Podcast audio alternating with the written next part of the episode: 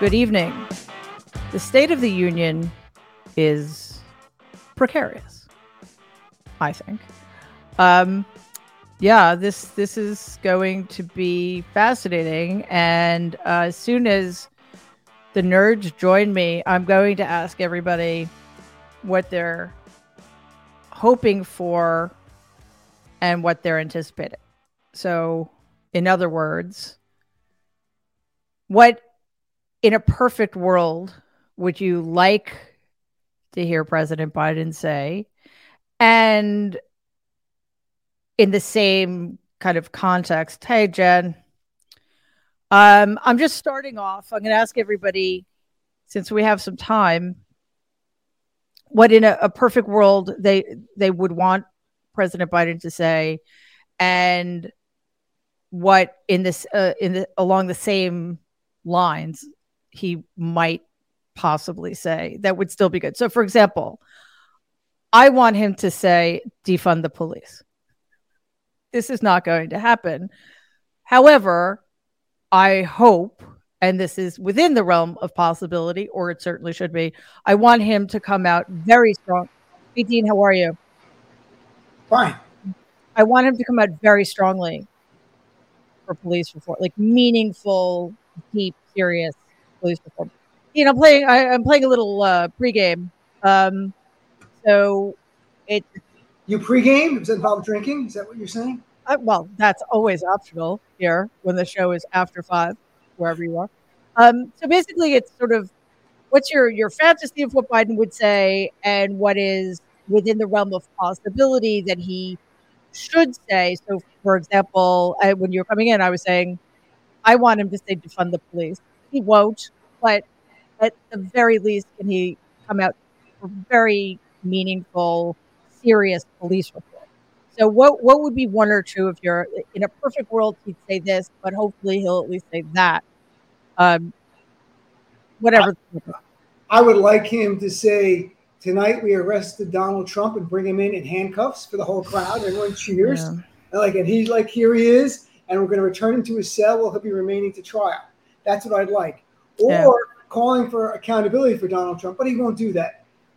What he will do is he'll tout the accomplishments, because we know from the stuff released from the White House, most jobs created in the first 2 years. That's remarkable. Unemployment 3.4%, the lowest since 1969.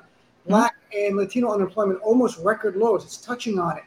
That's really important. And his accomplishments, because the Washington Post poll on Sunday is kind of startling. Only about 36% of Americans think President Biden's accomplished a lot or even a middle amount of stuff, while about almost 80% of Democrats think he has. So we're paying attention.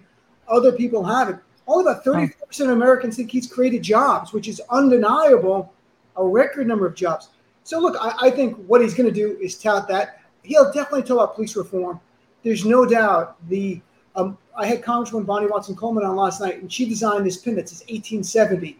And a lot of Democrats are going to wear that pin. If people see it tonight, it says 1870. That's the first year that a free black man was killed by the police, happened in Philadelphia. I had Congresswoman Ilhan Omar on my show today who talked about she's bringing Amir Locke's father. Amir Locke was killed last year by the Minneapolis police. And they both said they expect to hear President Biden, and not in a demanding way. They're like, he's going to speak about criminal justice reform. They know he is. Okay. So the question is, does it go anywhere? Yeah. The problem is with this Republican Party, polling shows, and I really try to urge people, look at the polling about the base. You'll see why the leaders are saying it. The base doesn't believe there's a thing called systemic racism, so the leaders don't say that.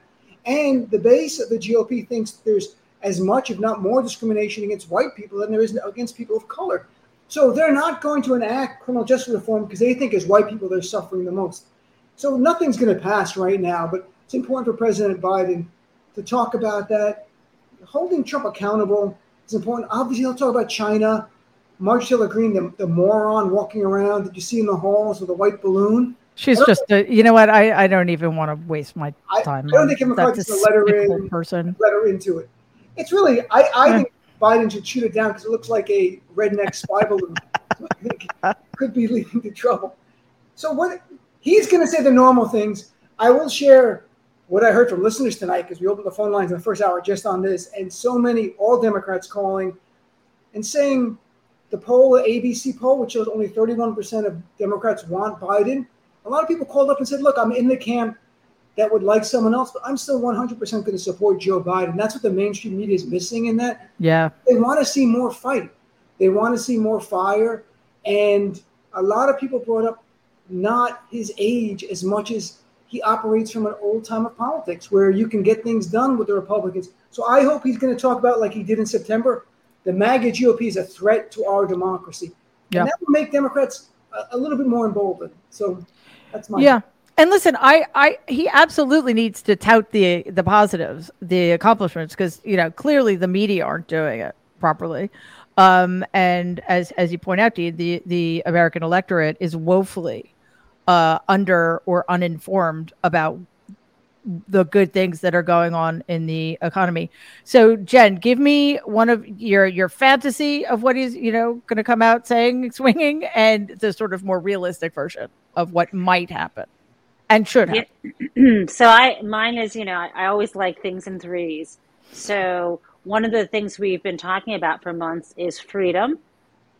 So the first is I want the emphasis to be on freedom, that we deserve freedom, that America's built on freedom. Mm-hmm. Secondly, shared prosperity. And third, that Joe's the guy who can deliver those things. Yeah. And so but I would say these are not available to us because the Republicans want to take away our freedom.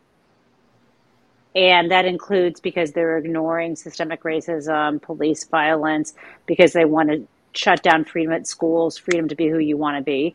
In terms of the shared prosperity, Joe's the guy who can deliver this. He's already started to do the 15% tax on corporations. Prosperity means prosperity for all. We're going to actually have to have the rich pay their fair share.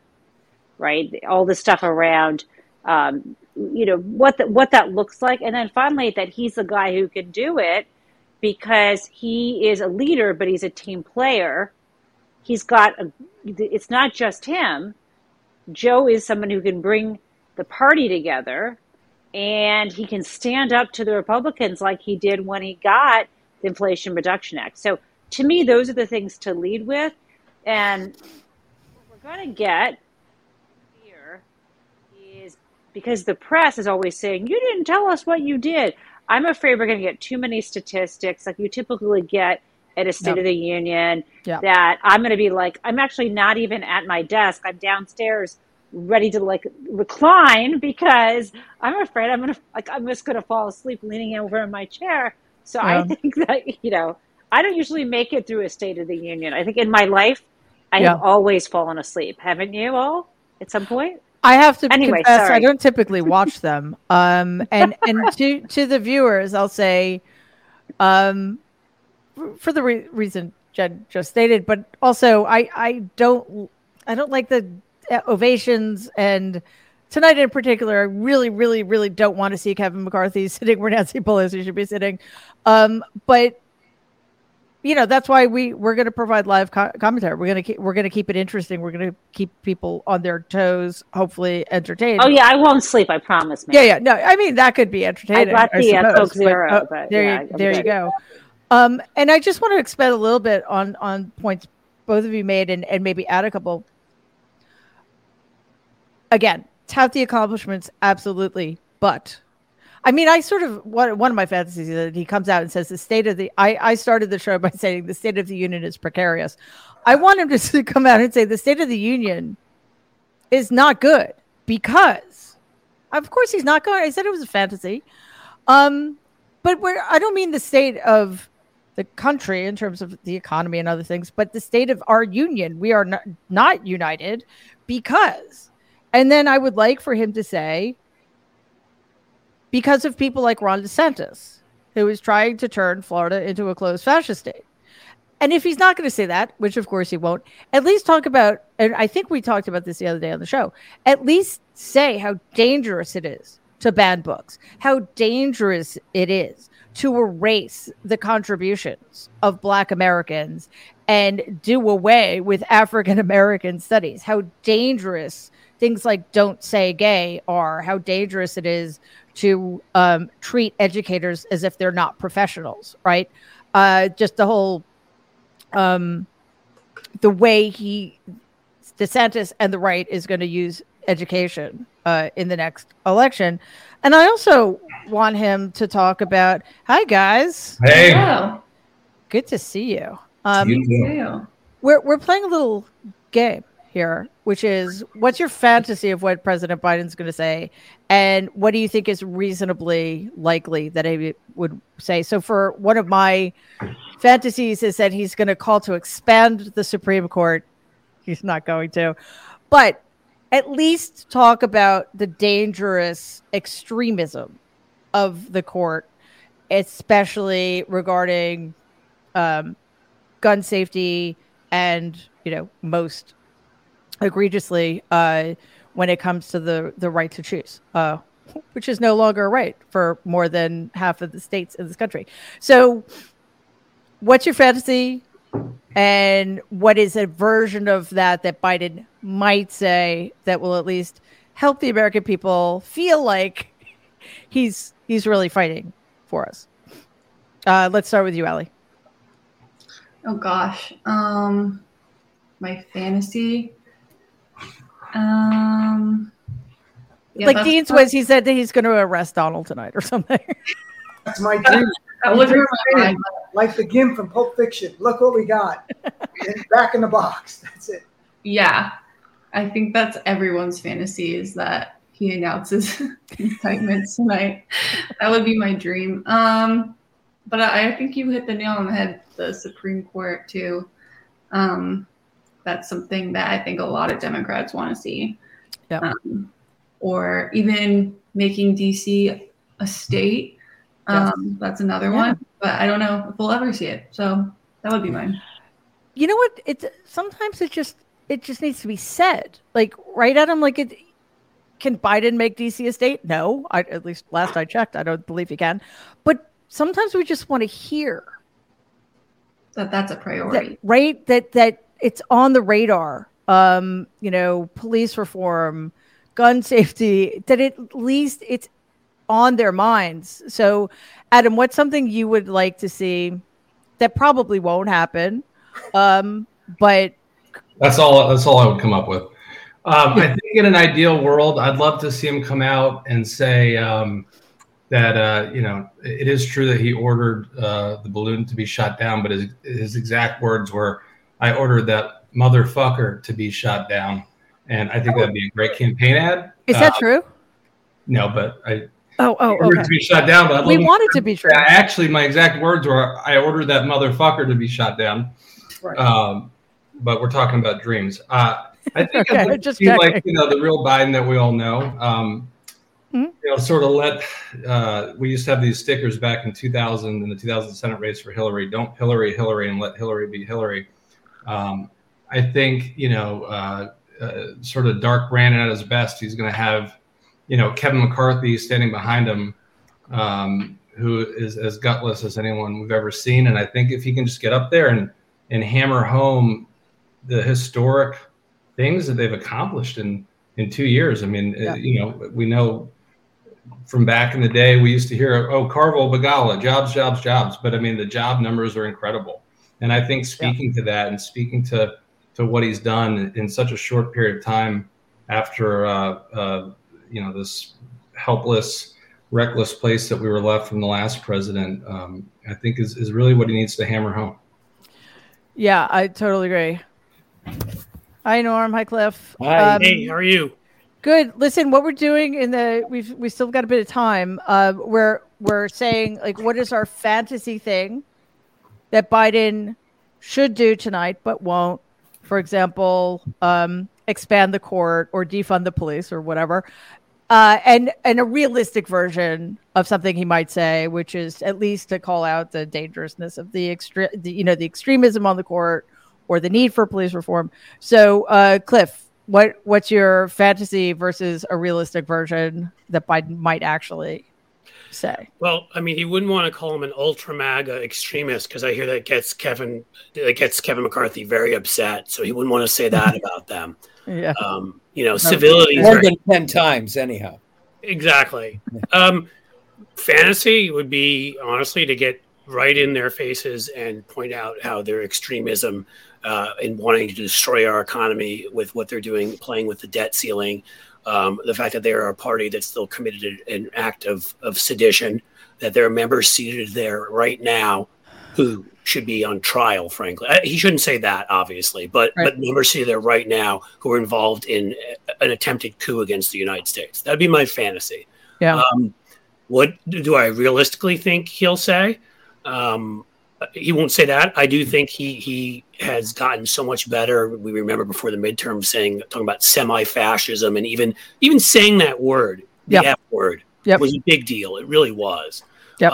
And I think he will point out how extreme they are. I think he will point out that they pose a danger to democracy. He won't use those words, but I think he'll use less harsh words than that. What I hope he'll do, and I think they really seem to be doing more of, I've talked to a few friends there, is bragging, about their accomplishments instead of sort of being, that's what the State of the Union is about, but they've always been sort of, it's a democratic thing. We figure people just know. 500,000 jobs created in January, lowest unemployment since 1969. Dean already pointed those stats out, right? No, it's okay. It's just, the problem that Jen pointed out is that when they do start bragging, which they absolutely should, it gets, they get into the weeds and it gets really boring. And, that's not, that is not what this should be about. But yeah, absolutely. Bragging rights, especially with the job creation numbers, are absolutely insane. And Norm, what Cliff just reminded me, and this is just so horrifying. I completely forgot about the debt ceiling. And I completely forgot about the January 6th insurrection. It's like there's so much that still hasn't been addressed. And having said that, what is your fantasy of something that will be highlighted and then a sort of more realistic version of what might be said tonight? Well, so first on the debt ceiling, my fantasy is that he would say, to all of you Republicans, you raised the debt ceiling 3 times without any conditions when Donald Trump was president. And during that time, the debt over more than 200 years went up by over 25%. And now all of a sudden, you've decided to be concerned about it. I'd like to have him call him out on that. I would also like to have him get to the balloon issue. My friend Bill Press calls it balloonacy, which is a wonderful term. And Norm, our friend David Rothkopf calls them ballooniacs. Yeah.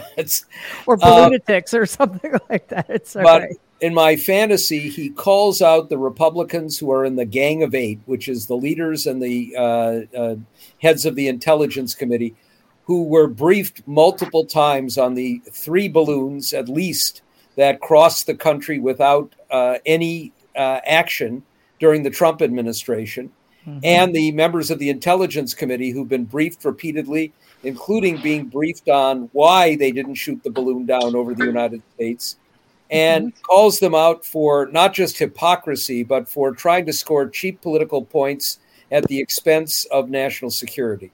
Yeah, he won't do either of those things, but I think he has to address the debt ceiling and the history of this.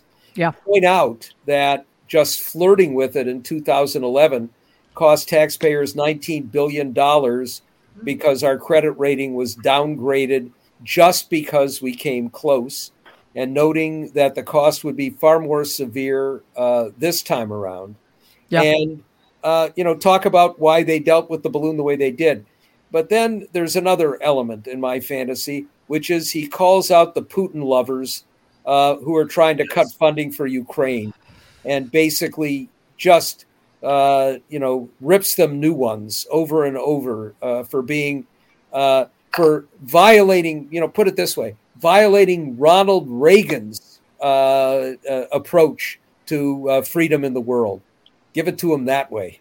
Yeah, absolutely. Kurt, we have a little pregame, which is what's your fantasy of what President Biden is going to say, and what is a realistic a more realistic version of something he might say, but that's necessary for him to say. So, you know, everybody's, what's kind of astonishing is that, yeah, there's been a little bit of overlap, but everybody's come up with different and equally valid and kind of extraordinarily important things. Like, there's so much going on. And, you know, with the debt ceiling, for example, like, can somebody please explain to the American people what it would actually look like if America defaults on debt, because it's so unimaginable. But anyway, let's leave that aside for a second. So what's your fantasy of something that Dark Brandon is going to come out and say with his sunglasses on? I love that, Dark Brandon with the sunglasses on. You know, I think about this speech, knowing that tomorrow the Republicans in the House are going to have their first Hunter Biden committee hearing. And what I would like, and I think a lot of the cadence you're going to see from the president tonight is about contrasting with the American people. This is what an adult in the room looks like. And then tomorrow's shit show is what the other side looks like. And that's really the choice that the American people have to decide between going forward. I think that with them, with the president out here tonight, deliberately, I think, striking bipartisan or nonpartisan notes, things that should be nonpartisan, frankly. I think that will make the Republicans tomorrow, when they're making baseless accusations, chasing conspiracy theory threads, using, you know, the oversight committee as their own, you know, Gestapo. I think that contrast between tonight and tomorrow is a lot of the framing, the thought behind the framing of what we're going to see happen here in a few minutes. Yeah, and also, apparently, I mean, I wish I could say I have a hard time believing it's true, but it seems perfectly realistic that we'll get some of that contrast tonight if Marjorie Taylor Greene brings a white balloon as her date, which apparently she's. I mean, you know, she's single now, so yeah. Hey, listen, whatever you're, just don't go to Florida because I'm sure DeSantis would have a problem with that. But don't yuck her yum, Mary. Well, I don't even know what that means, and I don't want to. Hi, Brian. Hey. And wait, Dean, I just want to check it. You need to leave at 9, right? Yeah. Okay, so I'll just quietly disappear. No. So I want Brian to do our pregame, and then Dean, I want you to get the last word before we go live to the State of the Union.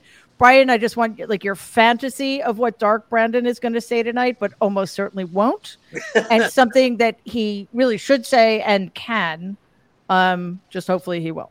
Well, I think what he'll say, I've read the excerpts and have spoken with members of his staff. I think he's going to try and keep this upbeat and talk about his accomplishments. I don't think there's been a lot of speculation that he should go after the GOP, but that's not the way he operates. I think he's going to operate the way he always does, and that's trying to build a coalition of support even across the aisle with Republicans. I would like to see him step up a little bit and challenge the GOP to be less fewer insurrectionists in the party. I don't think that's going to happen, but I think he will address some of the issues that people have asked about in the last few days, including the balloon, but it's not going to be a big thing. He's going to spend his time talking about his accomplishments and where he sees this going. It'll be up to the GOP. I've also seen excerpts from the wonderful Sarah Huckabee Sanders, and it's going to be a word salad of baloney, spiced with. I'm shocked. And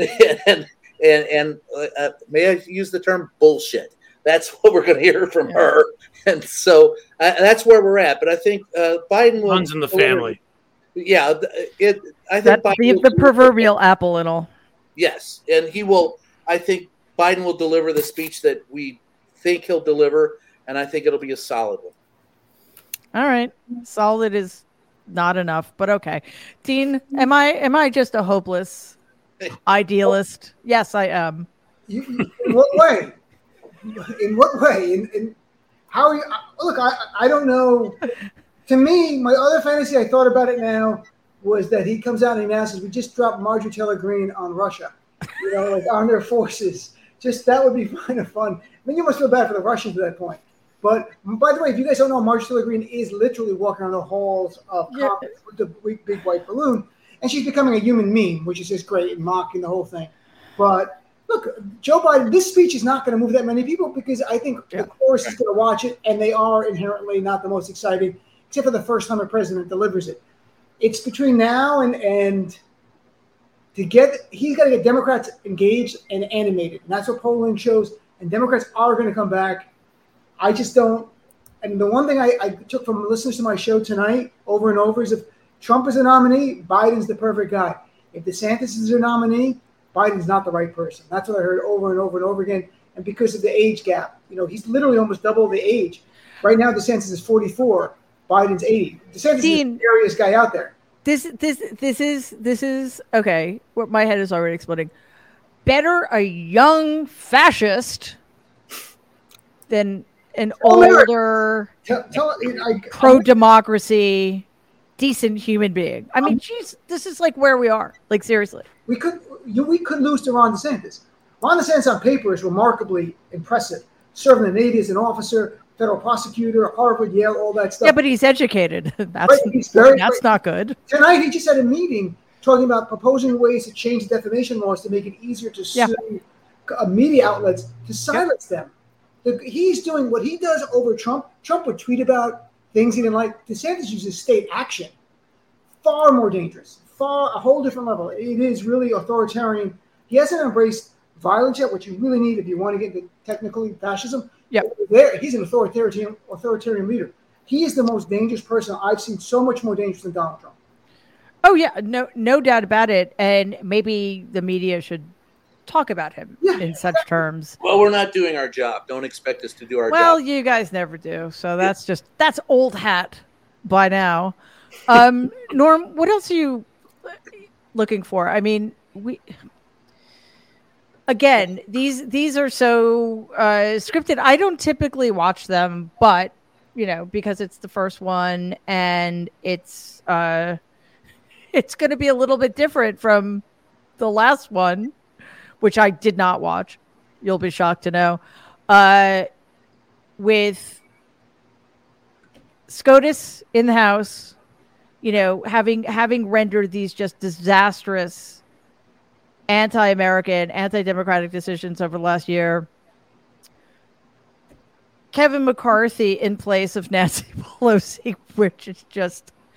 And Marjorie Taylor Greene with her balloon date. I mean, it's... What do you what are you expecting in terms of the way Biden, if he does it all, kinds of addresses those shifts? So another fantasy is that he'll address the Republicans in the crowd and say, "Okay, I'd like a show of hands. How many of you are packing heat tonight?" Oh man! Oh my God! But. Or how many of you were smoking? Yeah, because that's thing now. Guns out, starts firing in the air, though. So it's I'd love to have him call out the court.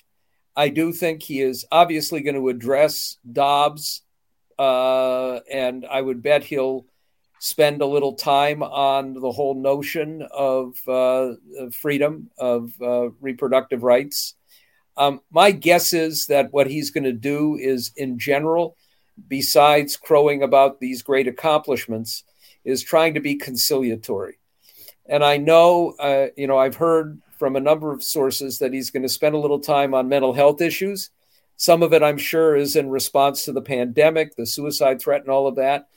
But if I had to guess, my guess is he's going to pick 4 or 5 issues like that and say, there's no reason, even if we can't agree on big things like climate change, that we can't make great progress for the American people working together. The other thing I'm going to be looking for, Mary, is just to make sure that at the end of it, everybody is basically saying, you know, for a guy who's over 80, he did pretty well. He's alert, he's articulate, he's energetic. I don't want the opposite. Yeah. Absolutely, especially since there was an op-ed in the New York Times today saying all about how Biden shouldn't run again. Like, you know, guys, this is not the time. Yeah. Shut the fuck up. Thank you, Norm. Shut the fuck up. You. Absolutely. I mean, Jen, it is just amazing. And this was from this was Michelle Goldberg. This wasn't. Oh, Michelle wrote that? Yeah. Why? And I'm like, that's what you think is the most important. Yeah. Incumbency is so powerful. You don't just give up on incumbency. Ashanda. I'm going to write a response called Ashanda. Yeah, because, the other thing, and it was like, he has a stutter, but, some of his slip-ups can't be attributed to that. Who are you? Are you a neurologist? Like, what is going on here? Like, why don't we talk about the fact that the Republicans are a bunch of fascists, and there's no... Some of them are, there's none of that anymore. And, Norm used the word conciliatory, Jen, and that makes my head explode too, because I'm shocked that my head is still intact, quite honestly, because, 147 of the Republicans sitting in that chamber tonight are insurrectionists. Why are we being conciliatory towards any? And the other ones are cool with it. Yeah. I guess the question is, who's the audience? I don't know. The answer to that question is always more than one audience, right? It's kind of like, and so that's maybe why these things often look like the kitchen sink. Like there's the soundbite that will be on the morning shows and the night shows, and then there's talking to the base because we're the ones who listen, and then there's different notes to play, and that I think that's a really, really difficult thing. And so if you can like make one person happy without making us go like, oh, gross, why did you say that? Then I think it works, right? But the problem is, is it start to be discordant if you're trying to do too many things at once. So to me, so I think that's hard. I think that's very difficult to accomplish. But I did not see Michelle Goldberg's piece, and I know it's her job to state what her opinion is, and she's not, she's a journalist. She's not, supporting one, our party.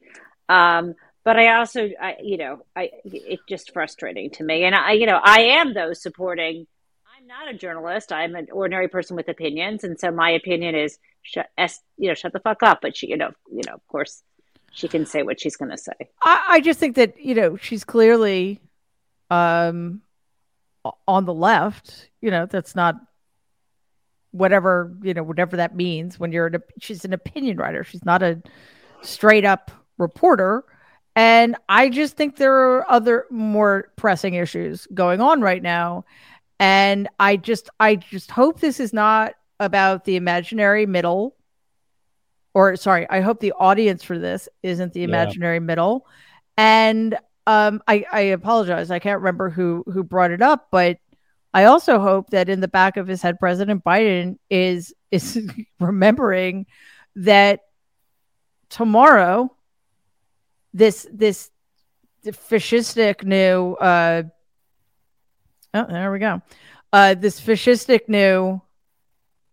what's it called? Oh, can we say that I like what she's wearing? You can purple if you must, because I do, and I don't want to have a filter. About nice things. Jim Jordan's new committee that is all about deflecting is going to be going after Hunter Biden, for God's sakes. So pull no punches, President Biden / Dark Brandon. Pull no punches. It looks like it's going to take them a while to get going. So like if guys, for future reference, I know you're totally listening to this. If you mean 920, just say 920. I don't think it's too much. Well, he looks alert, doesn't he? That is not a strong opening. He looks alert. No, but he is. Come on. What you what you know, as we age, our minds can be working perfectly well, but we may not appear that way. And he looks great. He looks healthy. Yes, he does. Unlike your uncle, who always looked like a moron, and that would be an ad hominem attack. And I'm a little nervous because one of the people standing up there is George Santos at the end of the row, like Elliot Engel always used to. So, oh my God! Hopefully, he passes him quickly. Seriously, I hope he just like ignores him. Yeah. But I was just hoping he was wearing a dress. You know, that at least would be honest. Yeah, like that's literally the most honest thing he could do at this point. If he showed up with his roommate stuff to pawn, that would be even more honest. There's not yet been a balloon sighting, so that's good. What I'm very excited for tonight, because we've all seen what's been put up, obviously, the factual backgrounds and previews of this speech. I'm very happy with, hopefully, what he's going to talk about in terms of tax policy. It's pretty cool. Oh, sorry. I'll be wide awake for that part. I'm like, well, that leaves one of us, which is great because we all have our different interests, right? And, we're all listening for different things, right? That's phenomenal. So I mean, Brian has been updating us. He has the speech in front of him, so he's been updating us on some of the content, and so far it looks good. It looks actually pretty comprehensive. But with a lot of this, it also does depend on the attitude with which you said. And Adam, I this has nothing to do with the speech tonight, but fentanyl and drugs. Yes, I hope they point out that, like, you know how Republicans tweet, "Can you believe it? Like 100 billion pounds of fentanyl were seized at the border." Like, you guys, that's a good thing. It's a good thing. Yeah. You know? Oh my God. But anyway, Adam, this has nothing to do with the speech tonight. Oh, look, Speaker of the House forever, Nancy Pelosi. If Joe Biden decides to run for re-election, that is the end of the conversation as far as I'm concerned. Yeah. Right? I think so. Yeah. I mean, it's like there's a new article every day where, you know, a bunch of unnamed consultants are saying one thing or another, but I think that you just got to own it and move forward. And I think what Gavin Newsom did is basically where everybody else will be at. I don't, can you fill me in? Cause I've been out of Gavin. We're talking about the reelection. I mean, Gavin Newsom came out and said, you know, despite all the rumors, you know, President Biden had his full support. Fabulous. Yeah, and that awesome. Is as it should be. The idea, the fact that this man has to shake Kevin McCarthy's hand. Well, this is Gavin Newsom has a future then, right? Yeah. Later. Yeah. You want to know the crazy thing is, a lot of people that are still in office right now always said he had absolutely no future because he was one of the first electeds in the country on the Democratic side to come out and support of gay marriage. Like the first. Right. And also he was in a relationship with Kimberly Guilfoyle, but that's a subject for another. That was a lot worse than me. Yeah, but he broke up with her. So. All right, here we go. Allie, Mary, the speech is in your inbox. Growing up, there was nothing better than a bowl of your favorite cereal. And let me tell you, now that I'm a little older, there still isn't. But the sugary stuff just doesn't cut it anymore. That's why I want to tell you about Magic Spoon cereal. It tastes much better than the boring stuff you see at the supermarket and gives you a great protein boost while still giving you the taste you used to love. It's perfect for the whole family. If I'm not careful, my daughter will eat every single box. That's because Magic Spoon tastes great and each serving contains 0 grams of sugar, 13 to 14 grams of protein, and 4 to 5 net grams of carbs per serving. Okay, the honey nut flavor has 1 gram of sugar, but that's absolutely nothing compared to pretty much anything else on the market.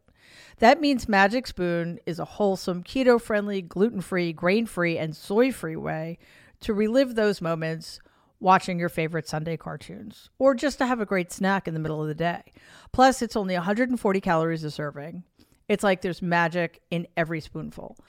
With over 8 unique flavors, you won't get bored of feeling good with Magic Spoon. But if I was forced to pick, which I'm glad I'm not, my favorite would be the Frosted. But they also have other classics like cocoa, peanut butter, and many more, like the very popular birthday cake flavor, which went from limited edition to permanent option. It's the perfect choice for a morning in front of the news or even on a plate so you can snack while you're working at the computer. You can mix and match flavors, and it's a perfect protein boost after walking around the city or getting in a workout. Head to magicspoon.com/Mary to grab a custom bundle of cereal and try the magic for yourself. And be sure to use our promo code Mary at checkout to save $5 off your order. And Magic Spoon is so confident in its product that it's backed with a 100% happiness guarantee. So if you don't like it for any reason, they will refund your money, no questions asked. Remember, get your next delicious bowl of guilt-free cereal at magicspoon.com/Mary and use the code Mary to save $5. Thank you, Magic Spoon, for sponsoring this episode. You can also find the link in the show notes. Here we go. Members of Congress, I have the high privilege and distinct honor to present to you the President of the United States. Strong applause. I love how Joe Biden loves him. It's very moving. Mr. Speaker. Doug. You can smile. It's okay. Thank you. Good to see Vice President Harris up there. She's been run through the ringer. Is this different camera action than we usually see? Yes. It's a lot. Yes. Have they not shackled C-SPAN yet? Mr. Speaker, Madam Vice President, our First Lady and Second Gentleman, good to see you guys up there. Members of Congress.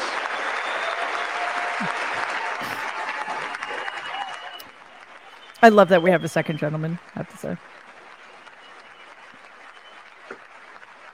Everybody else does too, apparently. By the way, Chief Justice, I may need a court order. She gets to go to the game tomorrow, next week. I have to stay home. Got to work something out here. Members of the cabinet, leaders of our military, Chief Justice, Associate Justice, and retired Justice of the Supreme Court, and to you, my fellow Americans. You know, I start tonight by congratulating the 118th Congress and the new Speaker of the House, Kevin McCarthy.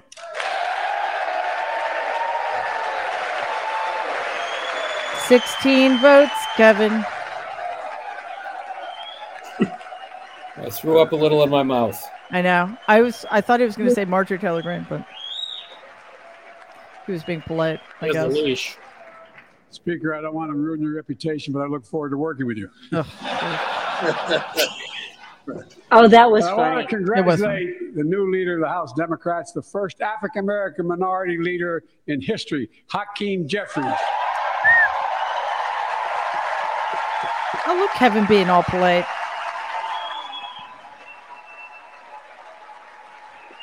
Oh, he looks really cute. I love that tie. Oh, he's sharp. Oof. He won in spite of the fact I campaigned for him. Congratulations, the longest-serving leader in the history of the United States Senate, Mitch McConnell. Where are you, Mitch? Yeah. Did he say, where are you, bitch? He can't even stand. This is how it should be done. Introducing everyone and but Chuck Schumer. You're right. But, I know.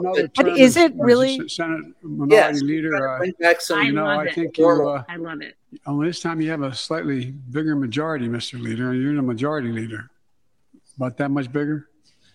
Yeah. Well, I'll tell you what. I want to give special recognition to someone who I think is going to be considered the greatest speaker in the history of the House of Representatives, Nancy Pelosi. Yeah. I was waiting for that. Awesome.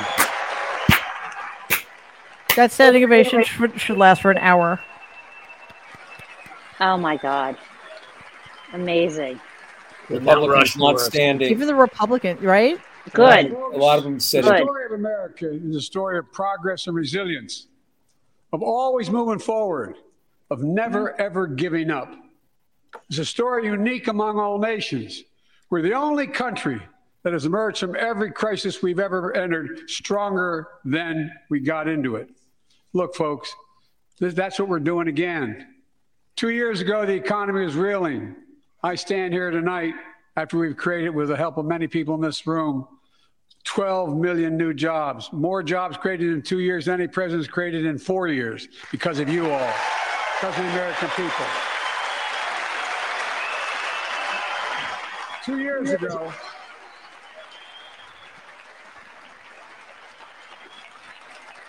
and 2 years ago, COVID had shut down, our businesses were closed, our schools were robbed of so much, and today, COVID no longer controls our lives. And 2 years ago, democracy faced its greatest threat to the civil war. And today, though bruised, our democracy remains unbowed and unbroken. Kevin McCarthy can't even applaud for that. I seriously, like, well, don't expect much out of him. He's barely sentient. We're writing the next chapter of the great American story, a story of progress and resilience. When world leaders ask me to define America, and they do, believe it or not, I say I can define it in one word, and I mean this: possibilities. We don't think anything is beyond our capacity. Everything is a possibility. Including fascism. We're often told that Democrats and Republicans can't work together. But over the past 2 years, we've proved the cynics and naysayers wrong. Yes, we disagreed plenty. And yes, there were times when Democrats went alone. But time and again, Democrats and Republicans came together to defend a stronger and safer Europe. It came together to pass once in a generation infrastructure law, building bridges connecting our nation and our people. We came together to pass the most significant law ever, helping victims exposed to toxic burn pits. And in fact, Kevin McCarthy can't even applaud for helping victims of toxic burn pits. It is just the pettiness. Even Boebert and Gates are. Yeah.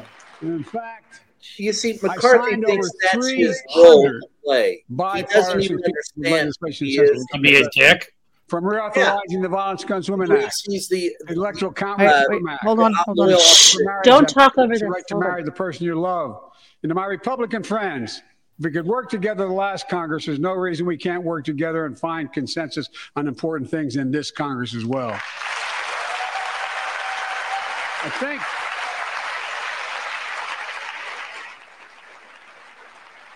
Folks, you all are as fond as I am, but I think the people sent us a clear message. Fighting for the sake of fighting. Power for the sake of power, conflict for the sake of conflict gets us nowhere. That's always been my vision of our country, and I know it's many of yours. To restore the soul of this nation, to rebuild the backbone of America, America's middle class, and to unite the country. We've been sent here to finish the job, in my view. For decades, the middle class has been hollowed out, and not no one administration, but for a long time. Too many good-paying manufacturing jobs move overseas. Factories closed down. Once thriving cities and towns that many of you represent became shadows of what they used to be. And along the way, something else we lost: pride, our sense of self-worth. I ran for president to fundamentally change things, to make sure our economy works for everyone, so we can all feel that pride in what we do, to build an economy from the bottom up and the middle out, not from the top down. Because when the middle class does well, the poor have a ladder up, and the wealthy still do very well. We all do well.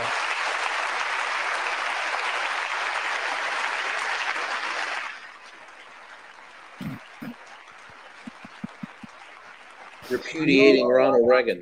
You're always quoting my dad, but my dad used to say, "Joey, a job's about a lot more than a paycheck." He really would say this. It's about a lot more than a paycheck. It's about your dignity. It's about respect. It's about being able to look your kid in the eye and say, "Honey, it's going to be okay," and mean it. Well, folks, so let's look at the results. We're not finished yet by any stretch of the imagination, but unemployment rate is at 3.4%, a 50-year low. Well, who could applaud that? Not a Republican. No, not a Republican. What's wrong with these people? We're not. And there she is. For Black and Hispanic workers. We've already created, your help, 800,000 good-paying manufacturing jobs, the fastest growth in 40 years.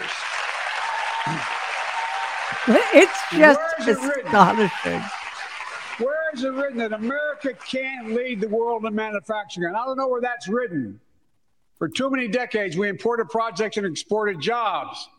Now, thanks to what you've all done, we're exporting American products and creating American jobs. Folks, inflation has been a global problem because the pandemic disrupted our supply chains, and Putin's unfair and brutal war in Ukraine disrupted energy supplies as well as food supplies, blocking all that grain in Ukraine. But we're better positioned than any country on earth right now. But we have more to do. But here at home, inflation is coming down. Here at home, gas prices are down $1.50 from their peak. Food inflation is coming down, not fast enough, but coming down. Inflation has fallen every month for the last 6 months, while take-home pay has gone up. Additionally, over the last 2 years, a record 10 million Americans applied to start new businesses. 10 million. Wow. Next, GOP will ignore. Every time someone starts in small business is an act of hope. And Madam Vice President, I want to thank you for leading that effort to ensure that small businesses have access to capital and the historic laws we enacted that are going to just come into being. Standing here last year, I shared with you a story of American genius and possibilities. Semiconductors, small computer chips the size of a fingerprint that power everything, our cell phones, automobiles, and so much more. These chips were invented in America. Let's get that straight. They were invented in America. We used to make 40% of the world's chips. In the last several decades, we lost our edge. We're down to only producing 10%. We all saw what happened during the pandemic when chip factories shut down overseas. Today's automobiles need 3,000 chips each of those automobiles. But American automobiles couldn't make enough cars because there weren't enough chips. Car prices went up. People got laid off. So did everything from refrigerators to cell phones. We can never let that happen again. That's why we came together to pass the Bipartisan Chips and Science Act. Well, look, Kevin McCarthy's plotting, but I think it's just because they think he's talking about potato chips.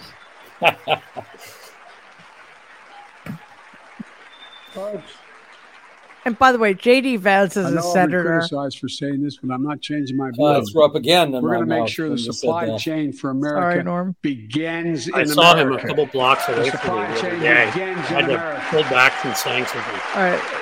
We've already created.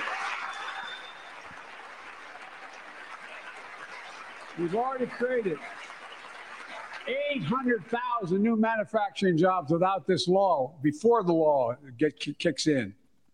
With this new law, we're going to create hundreds of thousands of new jobs across the country. I mean all across the country, throughout not just the coast, but through the middle of the country as well. That's going to come from companies that have announced more than $300 billion in investment in American manufacturing over the next few years. Outside of Columbus, Ohio, Intel is building semiconductor factories on 1,000 acres, literally a field of dreams. It's going to create 10,000 jobs at one investment, 7,000 construction jobs, 3,000 jobs in those factories once they're finished. They call them factories. Jobs paying an average of $130,000 a year, and many do not require a college degree. This is only announced last year, by the way, that would be coming. Jobs. Oh, Ted has a sad. Because we work together, these jobs, people don't have to leave home to search for opportunity. It's just getting started. Think about the new homes, the small businesses, the medium-sized businesses. So much more that's going to be needed to support those 3,000 permanent jobs and the factories that are going to be built. Talk to mayors and governors, Democrats and Republicans, and they'll tell you what this means for their communities. We're seeing these field of dreams transformed to the heartland.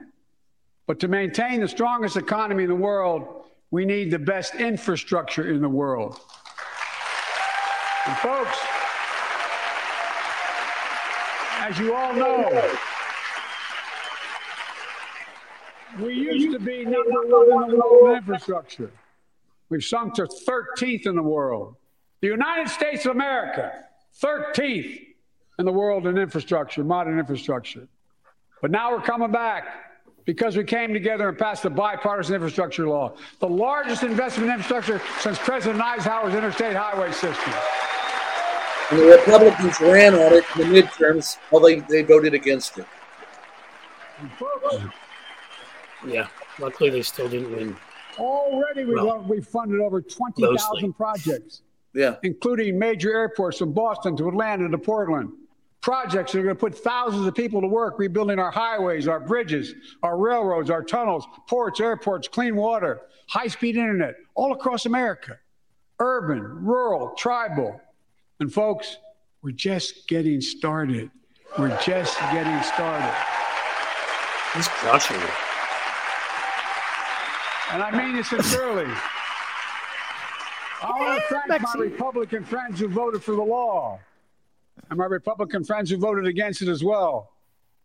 But I'm still, I still get asked to fund the projects in those districts as well. But don't worry. I promised I'd be a president for all Americans. We'll fund these projects. And I'll see you at the groundbreaking. Wow. He's doing like ridiculously well. Look at Kevin McCarthy. It is just stunning. Unite all of America. Projects like Brent Spence Bridge in Kentucky over the Ohio River, built 60 years ago, badly needed repairs. One of the nation's most congested freight routes, carrying $2 billion worth of freight every single day across the Ohio River. And folks, I've been talking about fixing it for decades. Yeah, but we're really finally going to get it done. Yes. I went there last month with Democrats and Republicans, and from both states, to deliver a commitment of $1.6 billion for this project. And while I was there, I met a young woman named Sarah, who's here tonight. I don't know where Sarah is. Is she up in the box? I don't know. Sarah, how are you? Well, Sarah, for 30 years, I learned, she told me she'd been a proud member of the Iron Workers Local 44, known as...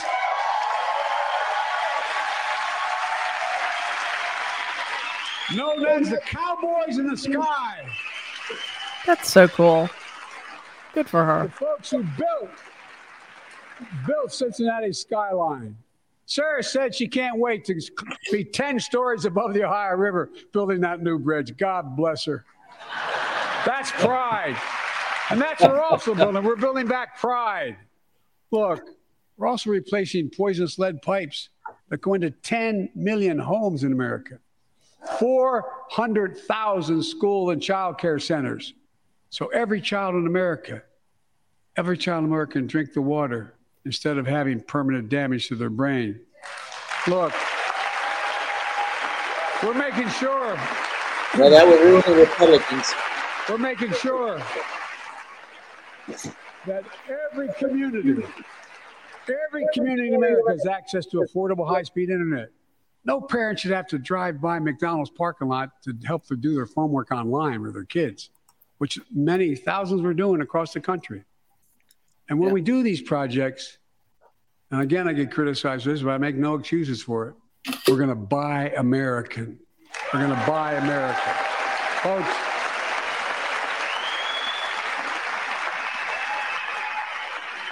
and it's totally consistent with international trade rules. Buy America has been the law since 1933, but for too long, past administrations, Democrat and Republican, have fought to get around it. Not anymore. Tonight, I'm announcing new standards require all construction materials used in federal infrastructure projects to be made in America. That is brilliant. Yeah, so good. So brilliant. I mean it. Show the Republicans pouting. Glass, drywall, he is exceeding my expectations here. American roads, bridges, American highways are going to be made with American products as well. Folks, my economic plan is about investing in places and people that have been forgotten. So many of you listening to me tonight I know you feel it. So many of you felt like you've just simply been forgotten. Amid the economic upheaval of the past 4 decades, too many people have been left behind and treated like they're invisible. Maybe that's you watching from home. Remember the jobs that went away. You remember them, don't you? The folks at home remember them. You wonder whether the path even exists anymore for your children to get ahead without having to move away. Well, that's why I get that. That's why we're building an economy where no one's left behind. Jobs are coming back. Pride is coming back because choices we made in the last several years. You know, this is, in my view, a blue-collar blueprint to rebuild America. The speech make a real difference in your lives at home. For example, too many of you lay in bed at night like my dad did, staring at the ceiling, wondering what in God's name happens if your spouse gets cancer or your child gets deadly ill or something happens to you. What are you going to get money to pay for those medical bills? Or you're going to have to sell the house or try to get a second mortgage on it. I get it. I get it. With the Inflation Reduction Act that I signed into law, we're taking on powerful interest to bring healthcare costs down so you can sleep better at night with more security. You know, we pay more for prescription drugs than any nation in the world. Let me say it again. We pay more for prescription drugs than any major nation on earth. For example, 1 in 10 Americans has diabetes. Many of you in this chamber do, and in the audience. But every day, millions need insulin to control their diabetes so they can literally stay alive. Insulin's been around for over 100 years. I love that. Didn't even patent it because he wanted it to be available for everyone. It cost the drug companies roughly $10 a vial to make that insulin. Packaging and all, you may get up to $13. But Big Pharma has been unfairly charging people hundreds of dollars, $400 to $500 a month, making record profits. Not anymore. Not anymore.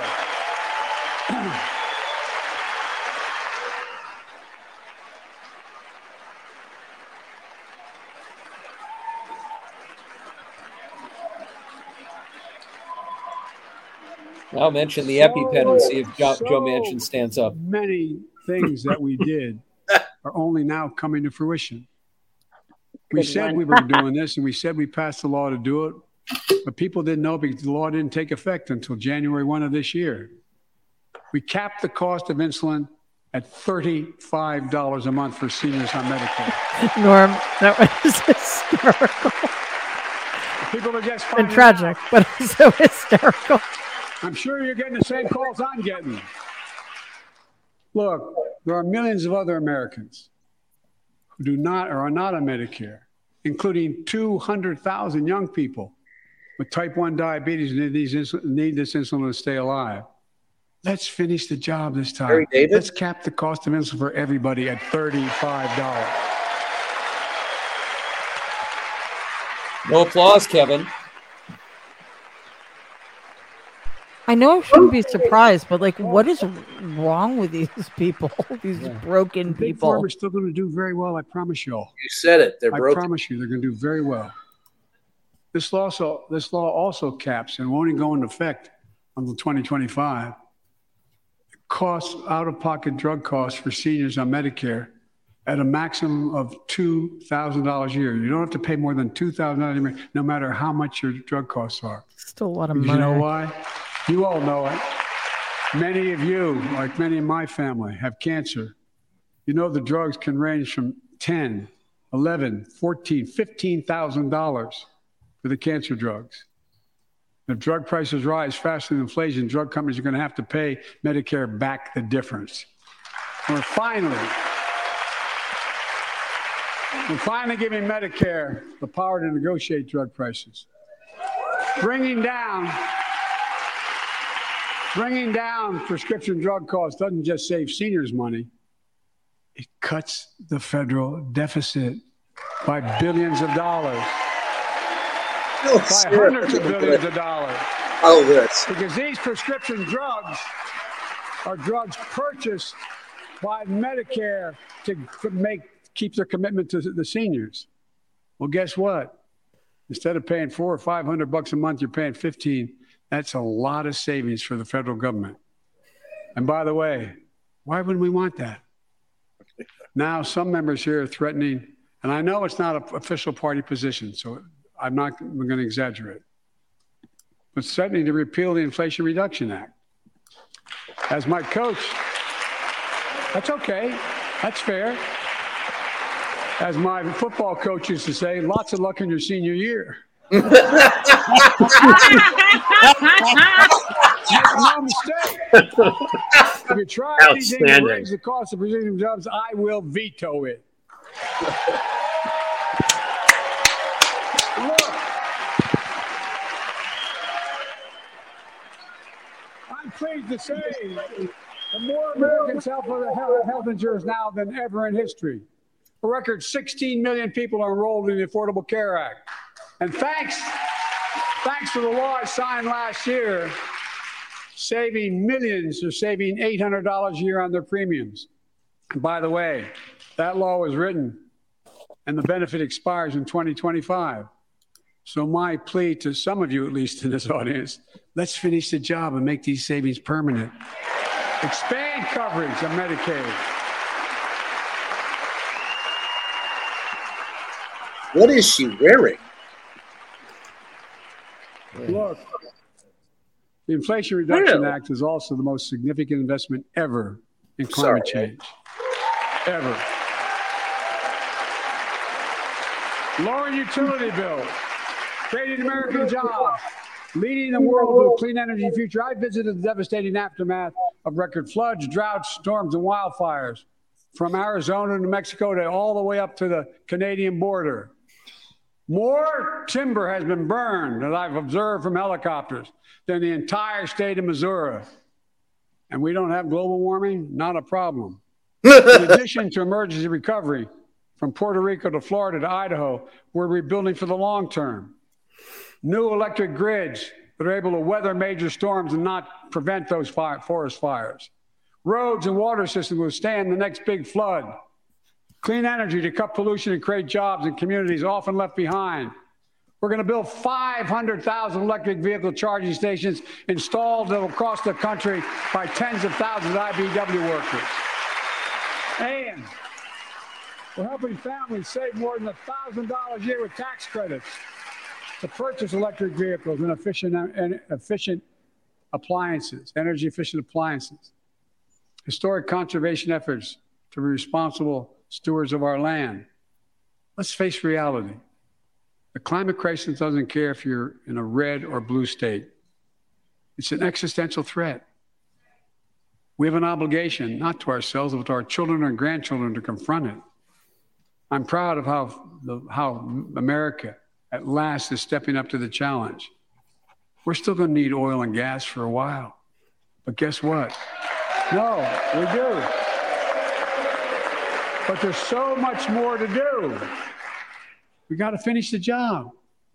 And we pay for these investments in our future by finally making the wealthiest and biggest corporations begin to pay their fair share. Just begin.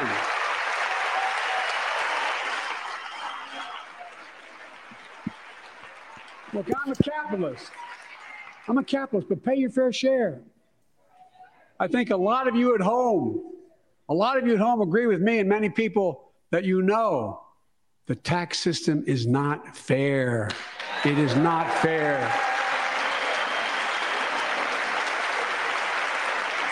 Look, the idea that in 2020, 55 of the largest corporations in America, the Fortune 500, made $40 billion in profits and paid zero in federal taxes? Zero?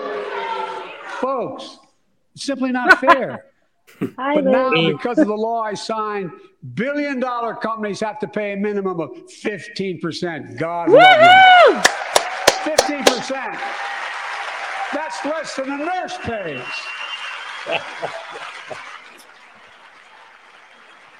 And I need to be crystal clear. I said at the very beginning, under my plans, as long as I'm president, nobody earning less than $400,000 will pay an additional penny in taxes. Nobody, not one penny.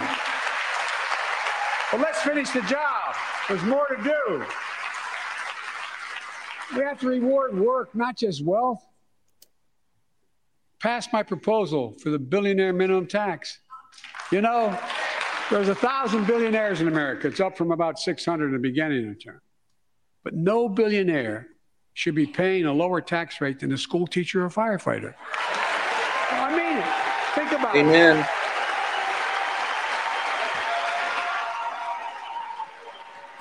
Who could argue with that? All Republicans. 222 members of the House. Look at Kevin McCarthy in the Senate. I'm enthusiastic about that, but think about it. Think about it. Have you noticed Big Oil just reported its profits, record profits? Last year they made $200 billion in the midst of a global energy crisis. I think it's outrageous. Why? They invested too little of that profit to increase domestic production. And when I talk to a couple of them, they say, we're afraid you're going to shut down all the oil wells and all the oil refineries anyway, so why should we invest in them? I said, we're going to need oil for at least another decade, and that's going to exceed. What is wrong with Kevin McCarthy? Like, he's such a horrible. He has like empty shark eyes, like he's about to bite. If they had, in fact, invested in the production to keep gas prices down. Instead, they use the record profits to buy back their own stock, rewarding the CEOs and shareholders. Corporations ought to do the right thing. That's why I propose we quadruple the tax on corporate stock buybacks and encourage long-term investments. They'll still make considerable profit. Happy January. Finish the job and close the loopholes to allow very wealthy to avoid paying their taxes. Instead of cutting the number of audits for wealthy taxpayers, I just signed a law to reduce the deficit by $114 billion by cracking down on wealthy tax cheats. That's being fiscally responsible. Bill Manchin, hi. Well, Donald Trump's rolling around. My administration has cut the deficit by more than $1.7 trillion, the largest deficit reduction in American history. Under the previous administration, the American deficit went up 4 years in a row. Because those record deficits, no president added more to the national debt in any 4 years than my predecessor. Nearly 25% of the entire national debt that took over 200 years to accumulate. This is part of my fantasy. By just one administration alone, the last one. They're the facts. Check it out. Check it out. That's going to become a meme. Check it out. They did the right thing. They lifted the debt ceiling 3 times without preconditions or crisis. They paid American bills to prevent an economic disaster to the country. So tonight I'm asking the Congress to follow suit. Let's commit here tonight to the full faith and credit of the United States of America will never, ever be questioned. So some of my Republican friends want to take the economy hostage. I get it, unless I agree to their economic plans. All of you at home should know what those plans are. Instead of making the wealthy pay their fair share, some Republicans want Medicare and Social Security to sunset. I'm not saying it's a majority. This is what I want. Me too. This is excellent. Contact my office. I'll give you a copy. I'll give you a copy of the proposal. Fuck her. That means Congress doesn't. Well, I'm glad to see you. No, I tell you, I enjoy conversion. You know, it means if Congress doesn't keep the programs the way they are, they'd go away. Other Republicans say, I'm not saying it's a majority of you. I don't even think it's even a significant. But it's being proposed by individuals. I'm not politely not naming them, but it's being proposed by some of you. Look, folks, the idea is that we're not going to be moved into being threatened to default on the debt if we don't respond. Folks, Oh, Mike Lee, go fuck yourself. The broomstick.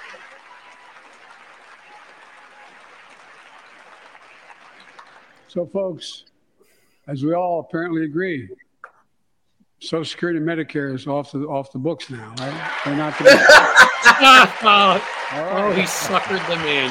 Well played, well played. Holy shit, he's good. He's good. He's so good, and they're so bad. Look at Kevin McCarthy's like sighing. I mean, beautiful. All right. From the very first paycheck they started. So tonight, let's all agree, and we apparently are. Let's stand up for seniors.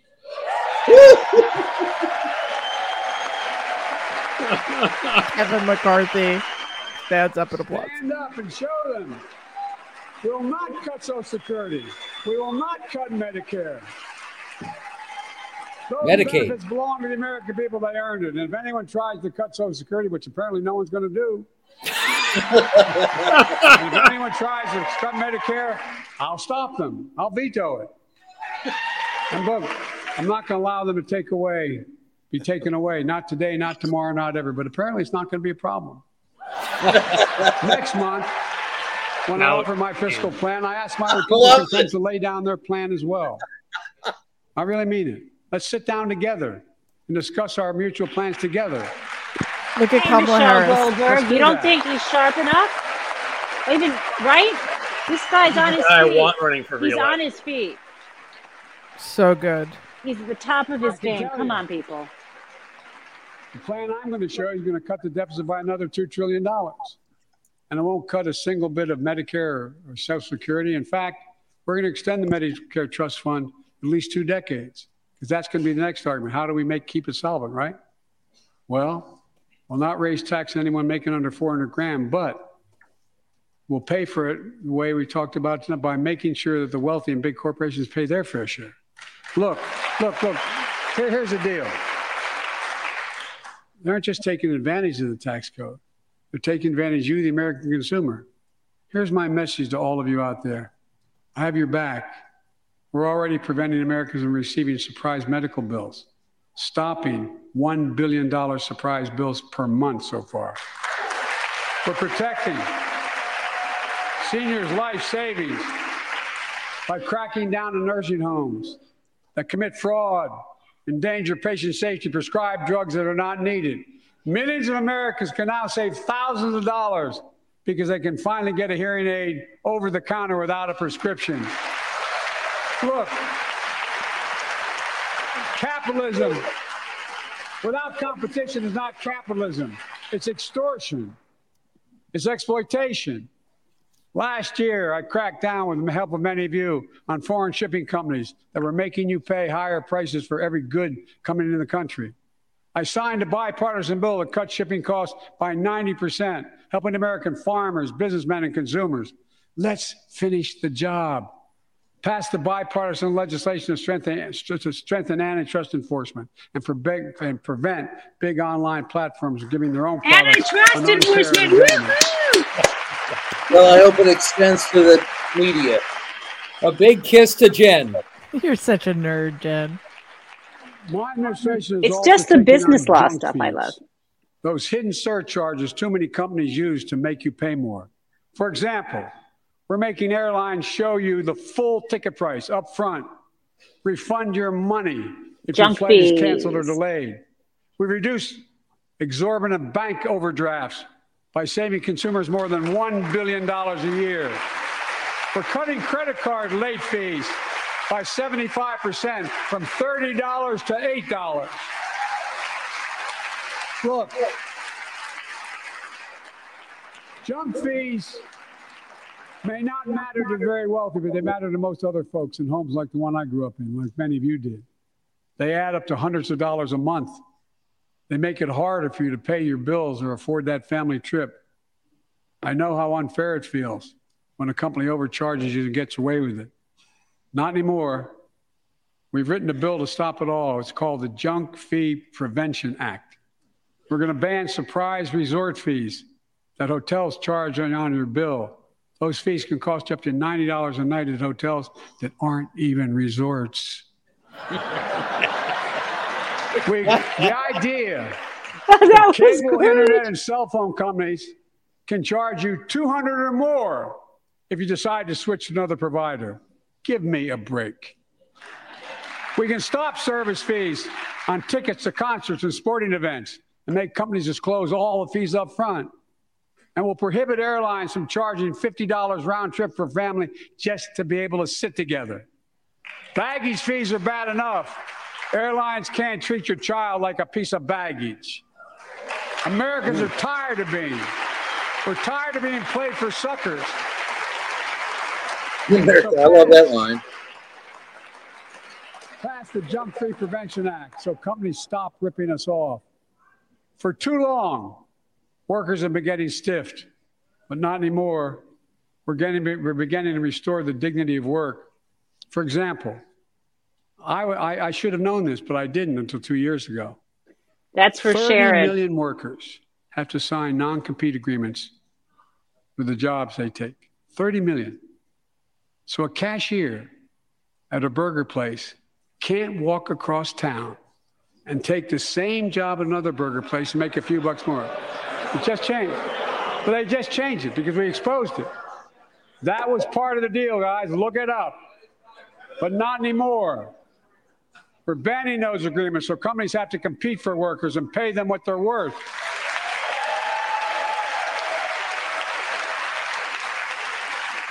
He handles hecklers pretty well. This is bound to get a response from my friends on my left but the right. I'm so sick and tired of companies breaking the law by preventing workers from organizing. Pass the PRO Act. Because business have a right. Workers have a right to form a union. And let's guarantee all workers have a living wage. Let's make sure working parents can afford to raise a family with sick days, paid family medical leave, affordable child care. Yeah, let's not applaud that. That's going to enable millions of more people to go and stay at work. And let's restore the full child tax credit, which gave tens of millions of parents some breathing room and cut child poverty in half to the lowest level in history. And by the way, when we do all these things, we increase productivity. We increase economic growth. So let's finish the job and get more families access to affordable, quality housing. Let's get seniors who want to stay in their homes the care they need to do so. Let's give more breathing room to millions of family caregivers looking after their loved ones. Pass my plan so we get seniors and people with disabilities the home care and services they need. And support the workers who are doing God's work. These plans are fully paid for and we can afford to do them. Restoring the dignity of work means making education an affordable ticket to the middle class. You know, when we made public education, 12 years of it universal in the last century, we made the best educated, best paid, we became the best educated, best paid nation in the world. But the rest of the world's caught up. It's caught up. Jill, my wife, who teaches full time, has an expression. I hope I get it right, kid. Any nation that out-educates us is going to out-compete us. Any nation that out-educates is going to out-compete us. Folks, we all know 12 years of education is not enough to win the economic competition of the 21st century. We want to have the best educated workforce. Let's finish the job by providing access to preschool for 3 and 4 years old. Studies show that children who go to preschool are nearly 50% more likely to finish high school and go on to earn a 2 or 4 year degree, no matter their background they came from. Let's give public school teachers a raise.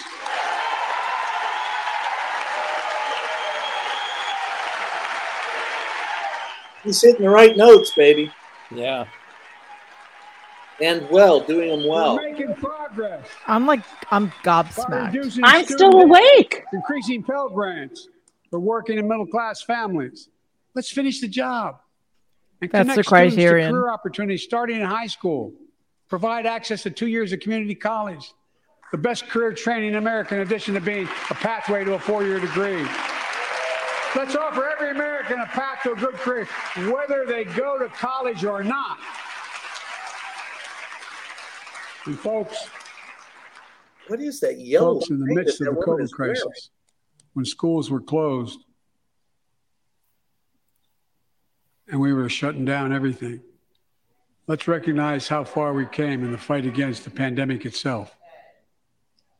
While the virus is not gone, thanks to the resilience of the American people and the ingenuity of medicine, we've broken the COVID grip on us. COVID deaths are down by 90%. We've saved millions of lives and opened our country back up. And soon we'll end the public health emergency. But that's called a public health emergency. But we'll remember the toll and pain that's never going to go away. More than 1 million Americans lost their lives to COVID. 1 million. Families grieving, children orphaned, empty chairs at the dining room table constantly reminding you that she used to sit there. Remembering them, we remain vigilant. We still need to monitor dozens of variants and support new vaccines and treatments. So Congress needs to fund these efforts and keep America safe. And as we emerge from this crisis stronger, we're also got to double down on prosecuting criminals who stole relief money meant to keep workers and small businesses afloat. Including members of Congress. Oh, gosh, Merrick stood up. Yeah, I'll see it when I believe it. Yeah, I didn't say that. Shoot. It's okay. Before I came to office, you remember, during that campaign, the big issue was about inspector generals who would protect taxpayers' dollars who were sidelined. They were fired. Many people said we don't need them. And fraud became rampant. Last year, I told you the watchdogs are back. Since then, we've recovered billions of taxpayers' dollars. Now let's triple the anti-fraud strike force going after these criminals, double the statute of limitations on these crimes, and crack down on identity fraud by criminal syndicates stealing billions of dollars from the American people. And the data shows that for every dollar we put into fighting fraud, the taxpayers get back at least 10 times as much. It matters. It matters. Look, COVID left its scars, like the spike in violent crime in 2020, the first year of the pandemic. We have an obligation to make sure all people are safe. Public safety depends on public trust, as all of us know. But too often that trust is violated. Joining us tonight are the parents of Tyre Nichols. Welcome.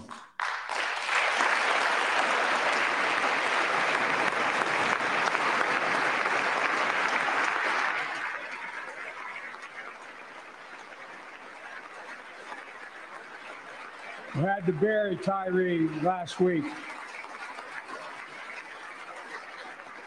As many of you personally know, there's no words to describe the heartache or grief of losing a child. But imagine if you lost that child at the hands of the law. Imagine having to worry whether your son or daughter came home from walking down the street, playing in the park, or just driving a car. Most of us in here have never had to have the talk that brown and black parents have had to have with their children. Beau, Hunter, Ashley, my children, I never had to have the talk with them. I never had to tell them if a police officer pulls you over, turn your interior lights on right away. Don't reach for your license. Keep your hands on the steering wheel. Imagine having to worry like that every single time your kid got in a car. Here's what Tyre's mother shared with me when I spoke to her. When I ask her how she finds the courage to carry on and speak out. The faith of God, she said her son was, quote, a beautiful soul, and something good will come of this.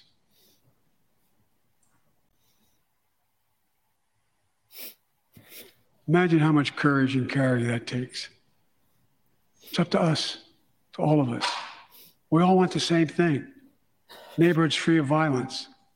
Law enforcement who earns the community's trust.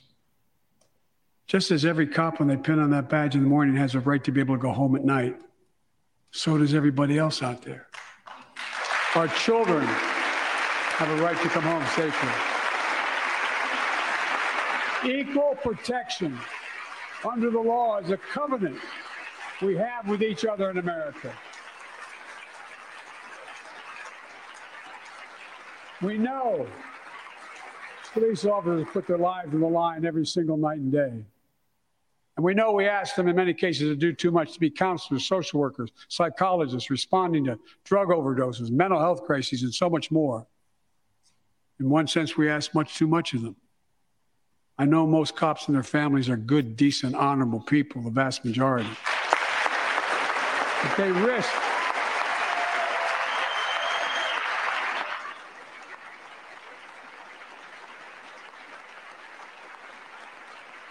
And they risk their lives every time they put that shield on. But what happened to Tyree in Memphis happens too often. We have to do better. Give law enforcement the real training they need. Hold them to higher standards. Help them succeed in keeping us safe. We also need more first responders and professionals to address the growing mental health, substance abuse challenges. More resources to reduce violent crime and gun crime. More community intervention programs. More investment in housing, education, and job training. All this can help prevent violence in the first place. When police officers or police departments violate the public trust, they must be held accountable. With the support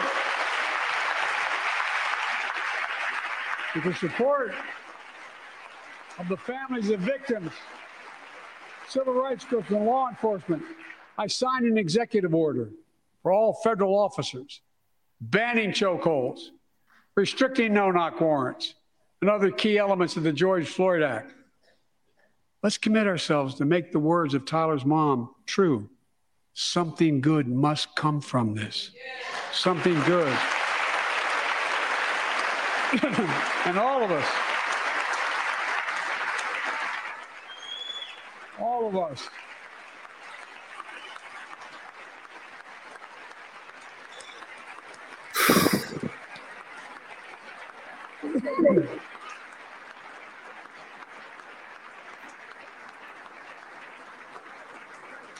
folks, it's difficult, but it's simple. All of us in this chamber, we need to rise to this moment. We can't turn away. Let's do what we know in our hearts, what we need to do.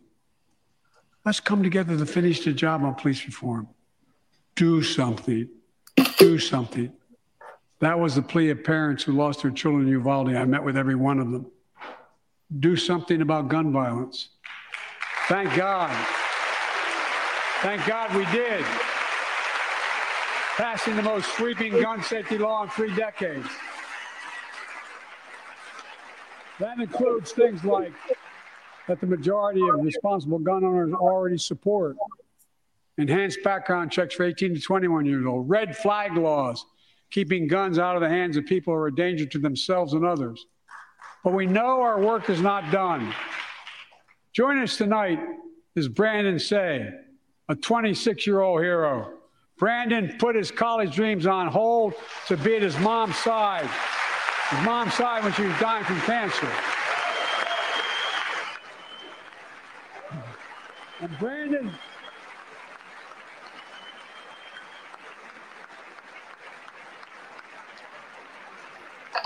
now works at the dance studio started by his grandparents. And 2 weeks ago, during the Lunar New Year celebrations, he heard the studio door close. And he saw a man standing there pointing semi-automatic pistol at him. He thought he was going to die, but he thought about the people inside. And in that instant, he found the courage to act and wrestled a semi-automatic pistol away from the gunman who had already killed 11 people in another dance studio. 11. He saved lives. It's time we do the same. Ban assault weapons now. Ban them now. Damn.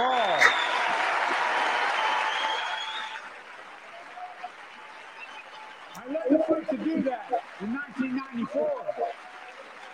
And in 10 years, that ban was law and mass shootings went down.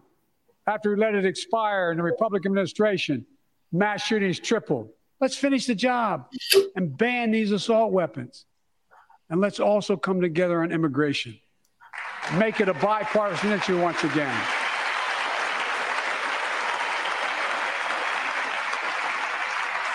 We now have a record number of personnel working to secure the border, arresting 8,000 human smugglers, seizing over 23,000 pounds of fentanyl in just the last several months. We've launched a new border plan last month. Unlawful migration from Cuba, Haiti, Nicaragua, and Venezuela has come down 97% as a consequence of that. But American border problems won't be fixed until Congress acts. If we don't pass my comprehensive immigration reform, let at least pass my plan to provide the equipment and officers to secure the border.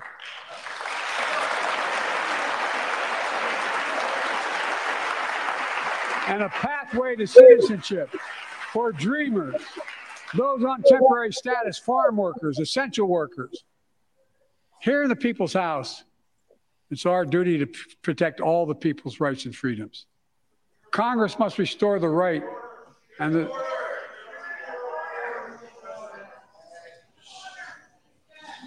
Congress must restore the right that was taken away in Roe v. Wade and protect Roe v. Wade.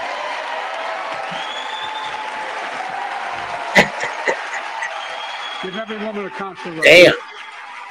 The Vice President and I protect access to reproductive health care. Clearly, I was the audience for the speech. Now I realize. He is not playing with these people. He's ripping them a new one. Make no mistake about it. If Congress passes a national ban, I will veto it. But let's also pass the Bipartisan Equality Act to ensure LGBTQ Americans, especially transgender young people, can live with safety and dignity.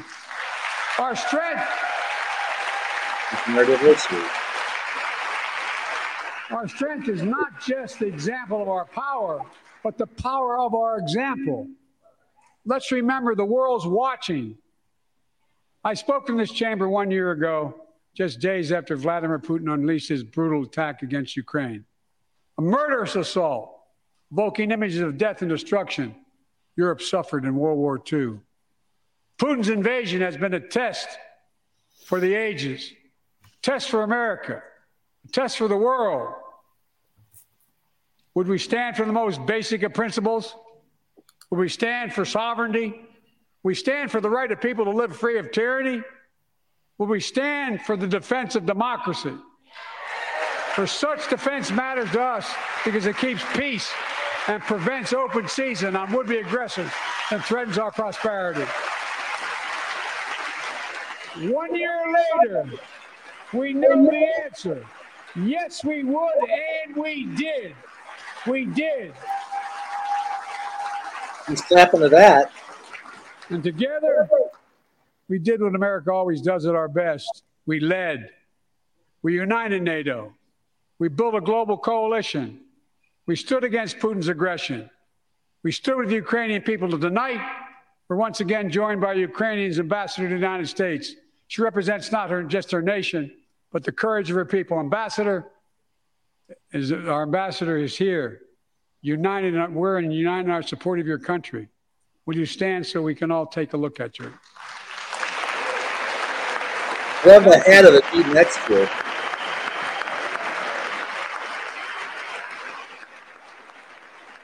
Because we're going to stand with you as long as it takes.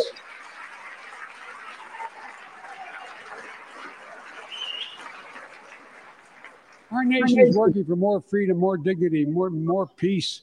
Not just in Europe, but everywhere. Before I came to office, the story was about how the People's Republic of China was increasing its power and America was failing in the world. Not anymore. We made clear, and I made in my personal conversations, which have been many, with President Xi, that we seek competition, not conflict. But I will make no apologies that we're investing and to make America stronger. Investing in American innovation and industries will define the future that China intends to be dominating. Investing in our alliances and working with our allies to protect advanced technologies so they will not be used against us. Modernizing our military to safeguard stability and deter aggression. Today, we're in the strongest position in decades to compete with China or anyone else in the world. Anyone else in the world. And I'm committed.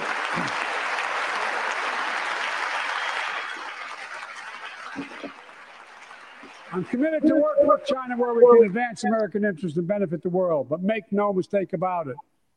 As we made clear last week, if China threatens our sovereignty, we will act to protect our country, and we did.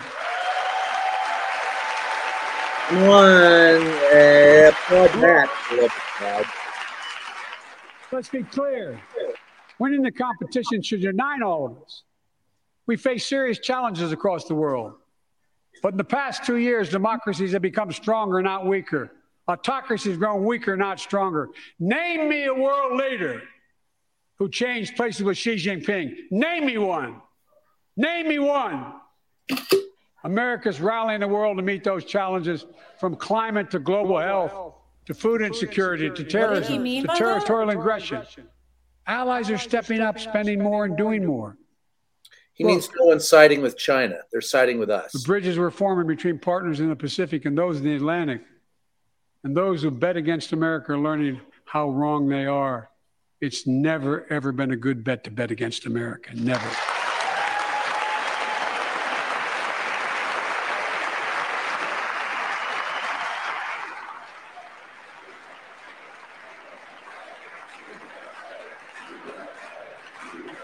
Well,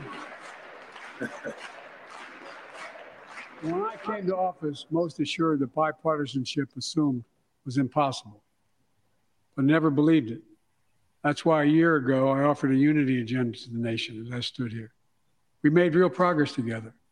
We passed the law making it easy for doctors to prescribe effective treatments for opioid addiction. We passed the gun safety law, making historic investments in mental health. We launched the ARPA-H drive for breakthrough in the fights against cancer, Alzheimer's, and diabetes, and so much more. We passed the Heath Robinson PACT Act, named after the late Iraq War veteran whose story about exposure to toxic burn kits I shared here last year.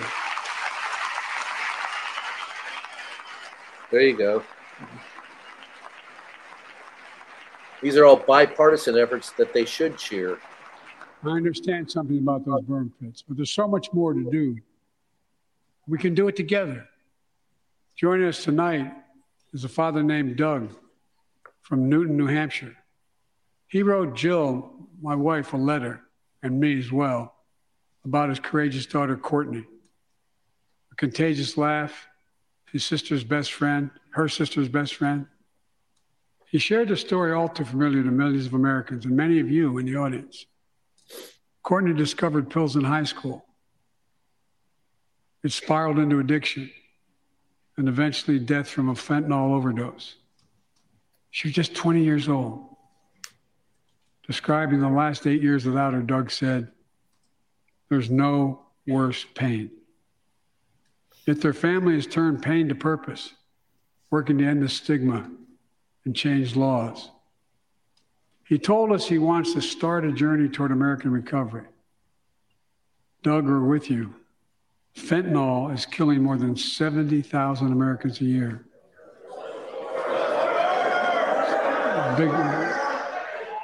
You got it.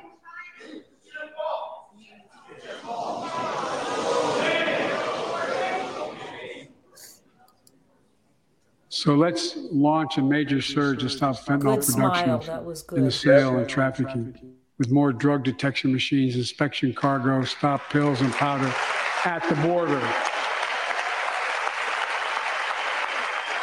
Working with couriers like FedEx to inspect more packages for drugs. Strong penalties to crack down on fentanyl trafficking. Second, let's do more on mental health, especially for our children. When millions of young people are struggling with bullying, violence, trauma, We owe them greater access to mental health care at their schools. We must finally hold social media companies accountable for experimenting they're doing running children for profit.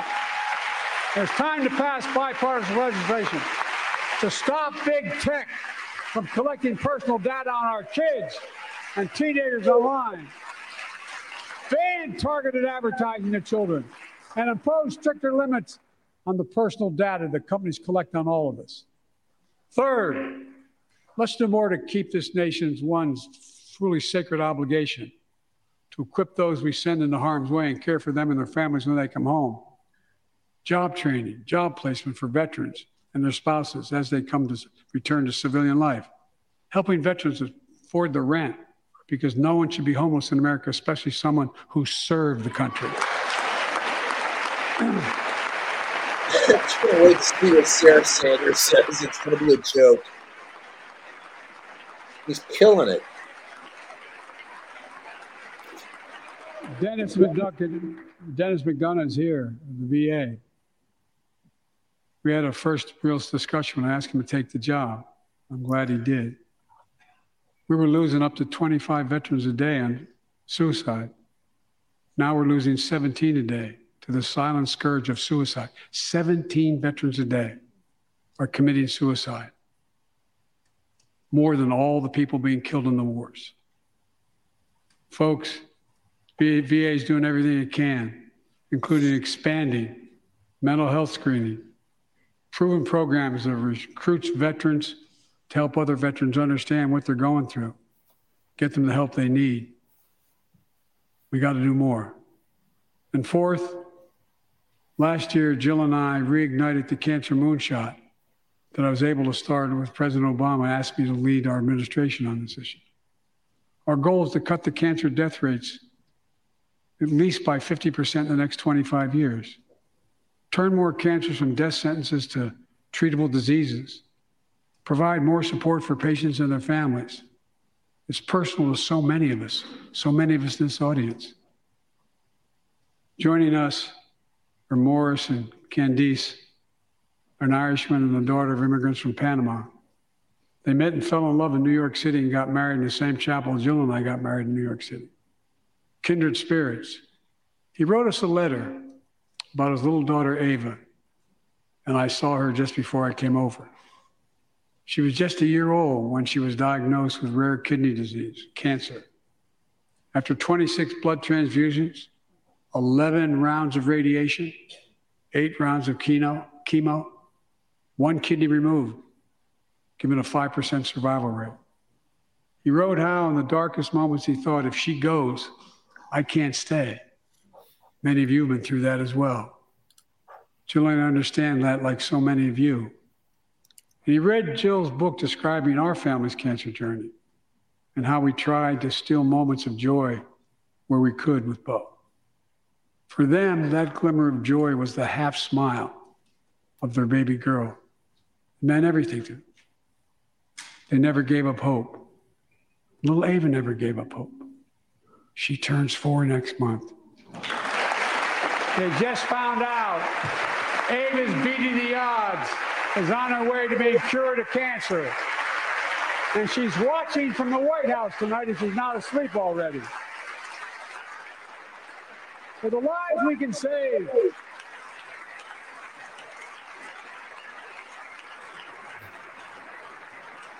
For the lives we can save and the lives we've lost, let this be a truly American moment that rallies the country and the world together and prove that we can still do big things. 20 years ago, under the leadership of President Bush and countless advocates and champions, he undertook a bipartisan effort through PEPFAR to transform the global fight against HIV/AIDS. It's been a huge success. He thought big. He thought large. He moved. I believe we can do the same thing with cancer.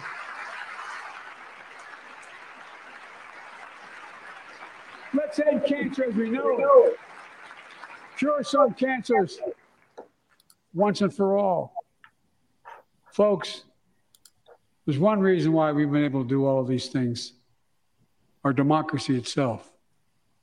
It's the most fundamental thing of all. With democracy, Everything's possible. Without it, nothing is.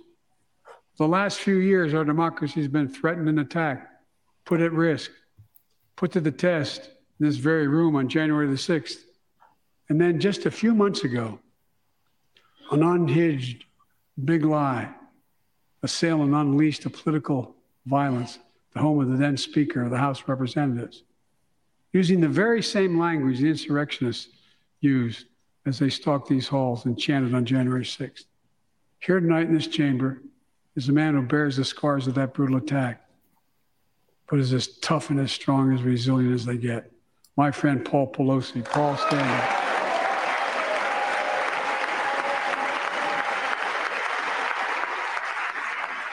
Love his hat.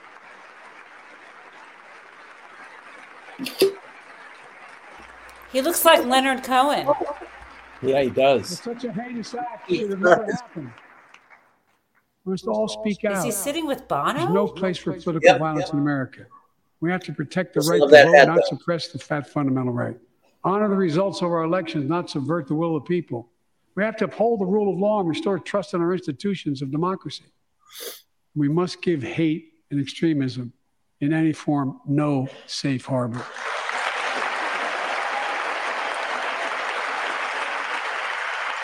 Democracy must not be a partisan issue.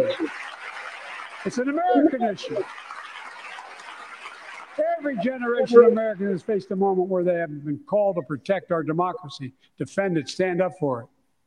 And this is our moment. My fellow Americans, we meet tonight at an inflection point, one of those moments that only a few generations ever face, where the direction we now take is going to decide the course of this nation for decades to come. We're not bystanders of history. We're not powerless before the forces that confront us. It's within our power of we, the people. We're facing the test of our time. We have to be the nation we've always been at our best, optimistic, hopeful, forward-looking, a nation that embraces light over dark, hope over fear, unity over division, stability over chaos. We have to see each other not as enemies, but as fellow Americans. We're good people. The only nation in the world built on an idea, the only one.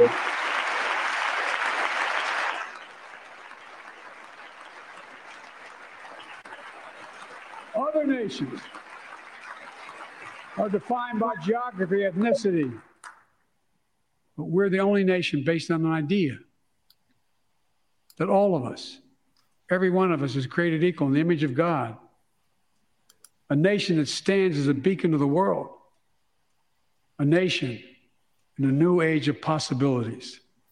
So I've come to fulfill my constitutional obligation to report in the State of the Union. And here's my report. Because the soul of this nation is strong, because the backbone of this nation is strong, because the people of this nation are strong, the State of the Union is strong.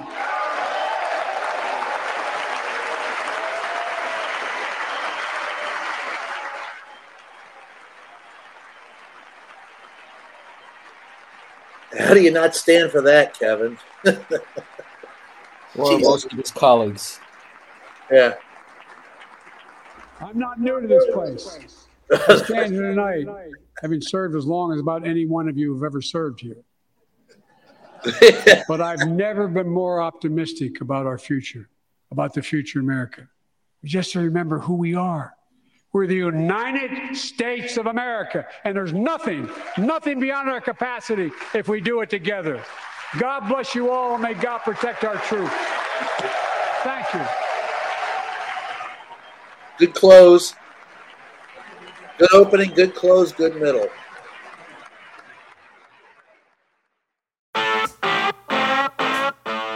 You no doubt would like to drop those leftover pandemic pounds, but how sick are you of all the ads for weight loss pills and fat diets? Been there, done that. They don't work. You know what does work? Eating 5 healthy servings of fruits and vegetables a day. Do that, and the weight would probably fall off pretty quickly. But, 1, vegetables. People don't always like to eat that many. And 2, Who has time to prepare that every day? So let's talk about Field of Greens. Field of Greens is a science-backed formula of specific fruits and vegetables that you won't find in any other product. Proper nutrition reboots your metabolism so you burn calories faster and lose weight in a healthier way. And Field of Greens is the only brand backed by a better health promise. You will look and feel healthier fast, but the best proof will come at your next checkup when your doctor tells you how impressed she is with the healthy changes you've committed to that are making a huge difference. I believe in the importance of a healthy diet, and I know because of how stressed we are and how busy we are, it's really difficult sometimes to make all the healthy choices that will make us feel better. That's why an amazing product like Field of Greens is such a great addition to any healthy diet. Let's get you started with 15% off your first order. Visit fieldofgreens.com, promo code Mary. That's fieldofgreens.com, promo code Mary. You can also find the link in the show notes.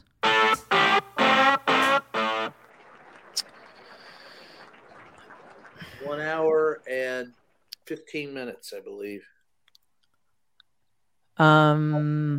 It flew by, actually.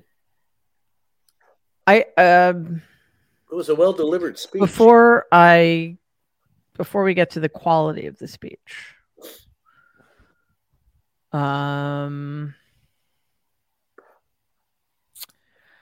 think that one of the reasons I'm having such a hard time, Norm, I honestly can't imagine how you're feeling. I was thinking of you the whole time. But just, you know, on a personal level for me, it was just the contrast of this deep humanity, this deeply humane man, and the just abject cravenness and cruelty that is the legacy of the previous administration and, you know, quite honestly, my fucking family. I'm having a really hard time just seeing what has been spawned. And sorry, I'm just and how I worry how little it will matter to a significant minority of the American people. So that's my I think that anybody who questions President Biden after this is not a serious person, and I don't care. I have no interest in hearing what they have to say. So sorry, that's my. I'm quite difficult time processing all of this. But Norm, I want to start with you because one of the things that struck me. I mean, we can get to this later, but quality aside, I've never, ever seen a State of the Union that was so emotional and deeply felt and just, again, human, humane, and extraordinary in its ability to try, at least, to appeal to our common humanity. Yes. I mean, there were some really difficult moments for me. I can't imagine. And for anybody who's lost a child. And mine is 8 years also, just as that poor man who lost his son. And it doesn't change. I mean, it changes. It doesn't get easier. Right. But Biden is has just enormous empathy, and it's genuine with him. But, you know, just stepping back from that as much as I can, his ability to do that and then segue multiple times to focus on important ideas, the way in which he played the hecklers. And, you know, when he said, we're all good, I was thinking of a list of exceptions to that who happened to be in that room at the very same time. And just thinking about all those moments that should have been applause lines for everybody to stand up that weren't. I was a little disappointed with the C-SPAN camera coverage. It focused far more on the Democrats. And when they panned the chamber, they focused on the Democratic side. I really wanted to see some of those reactions. And we know, you know, the heckling was just outrageous.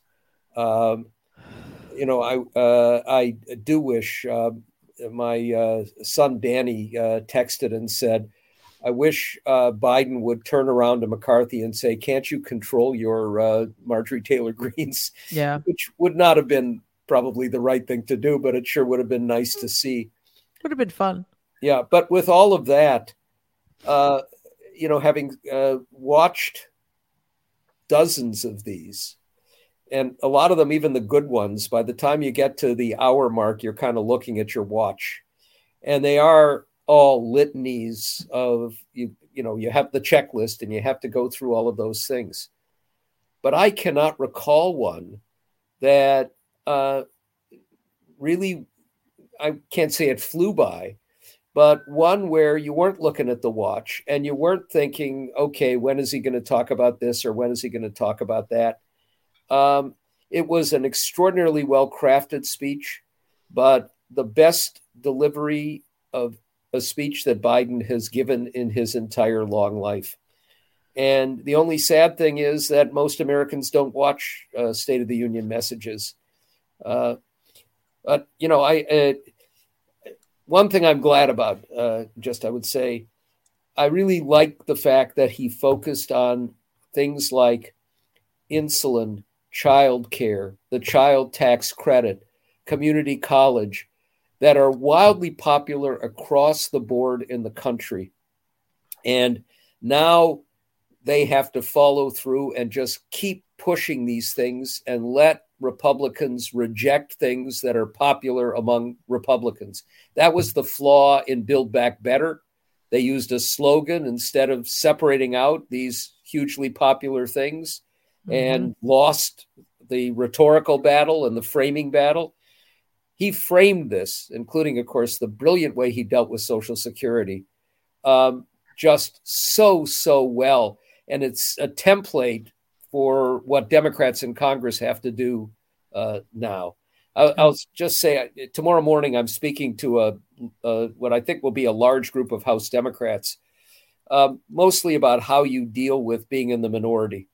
Mm-hmm. And one part of it is I want them to put enormous pressure on the Senate, where a majority can actually do counter hearings and, you know, use some of that to frame it.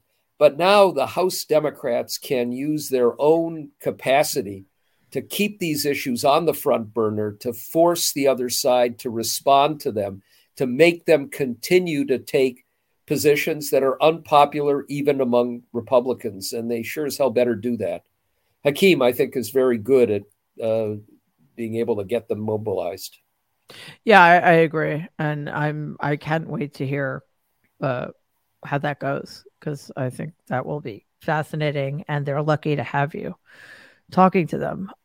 Waj, I also thought of you and your family during this speech, which I don't want to damn it with faint praise by saying it's the best State of the Union I've ever heard, because they usually suck. Yeah, it's one of the best. I can think of very few speeches that were better than this. And, you know, part of it was the sort of his ability to rope-a-dope the utterly disgraceful, disrespectful, egregious I'll keep coming up with adjectives to describe the just the hideousness of this Republican Party. So, you know, Waj, before we started, we did a pregame of, you know, what's your fantasy of what Biden will say and what do you think he actually will say? And I have to be honest, you know, I think this speech couldn't have been better. I mean, it was just sort of the perfect blend of toughness, straight, you know, going at the issue, hopefulness, and just drawing a very bright line between his approach, his understanding of what America means, and the Republican Party, who can't even stand and applaud for all of the good things that have been done for the American people in the last 2 years. Yeah, you know, it was one of those situations where my hope for Biden before I read, you know, text of the speech was that first and foremost, he would come and flex hard without apology. And then he would pivot, flex and pivot, flex to remind Americans and tell Americans that it was me and my administration that did this for you, X, Y, and Z. And then pivot with the contrast, which is very important when it comes to media framing, that, by the way, the GOP is not helping you. And the topics that I wanted him to really hit were the debt ceiling crisis, Social Security, Medicare, assault weapons. And he did that. And he did it in a really Biden-esque way. And he essentially has put him in a checkmate. And I'll say that, I'll explain it this way. He knows for a fact that the GOP is so emboldened in its extremism, with Rick Scott, Lindsey Graham, and others openly bragging about, you know, cutting Social Security and Medicare, two of the most popular programs that we have, that he said, okay, let's do a gambit, real time. You guys are for Social Security, right? You guys are fine with elders and seniors who have opted in, right? You want to protect them. And Kevin McCarthy stuck because he knows that the extremists in his party are willing to take this country over the cliff to cut Social Security and Medicare. But now he has them on camera, on tape. And he has cut a 2024 ad, not only for himself, but Democrats, because we know that they're going to try to cut Social Security and Medicare. And we know that now Democrats have a win. I hate to think like this politically, but this is what he did. He did political chess the entire time. Even when it came to China, a brilliant, subtle move that I don't know if people noticed. He talked about China. He talked about standing up to China. But then he caps it off before going to the next point with this kind of unifying rallying cry about America that got the entire chamber to stand up and clap. So that one moment where Marjorie Taylor Greene was waiting with her stupid white balloon to pounce on him, he didn't give it to her. And so this is where I feel what Biden did really well. He flexed. He reminded Americans that he inherited chaos from Donald Trump, didn't mention him by his name, but the debt and the deficit, Inflation Reduction Act. And now he has, if you will, the Republicans in a chokehold. He has them in a chokehold over Social Security, on Medicare, on capping insulin at $35. And the fact that he took his time to really connect the dots, I think, is very important. People forget that the original makers of insulin, they sold a patent for $1 because their intention, Mary, was to make it affordable for everyone in America. This wealthiest country in the world, it's the most expensive than any other country. So what psychotic sadist would be against capping insulin at $35? Republicans. That's right. Ban assault weapons. When he said, you know, about gun shootings, did you notice that Kevin McCarthy did not applaud when he talked about ending mass shootings? It's remarkable. Right. So I think in those three issues, in addition to what you all were saying, his ability to empathize. See, Biden's strength is not being a verbose type of eloquent orator like Bill Clinton and President Obama. He has a stuttering problem, folks, and he spent weeks on this speech. His strength is through empathy. My son died. My son had cancer.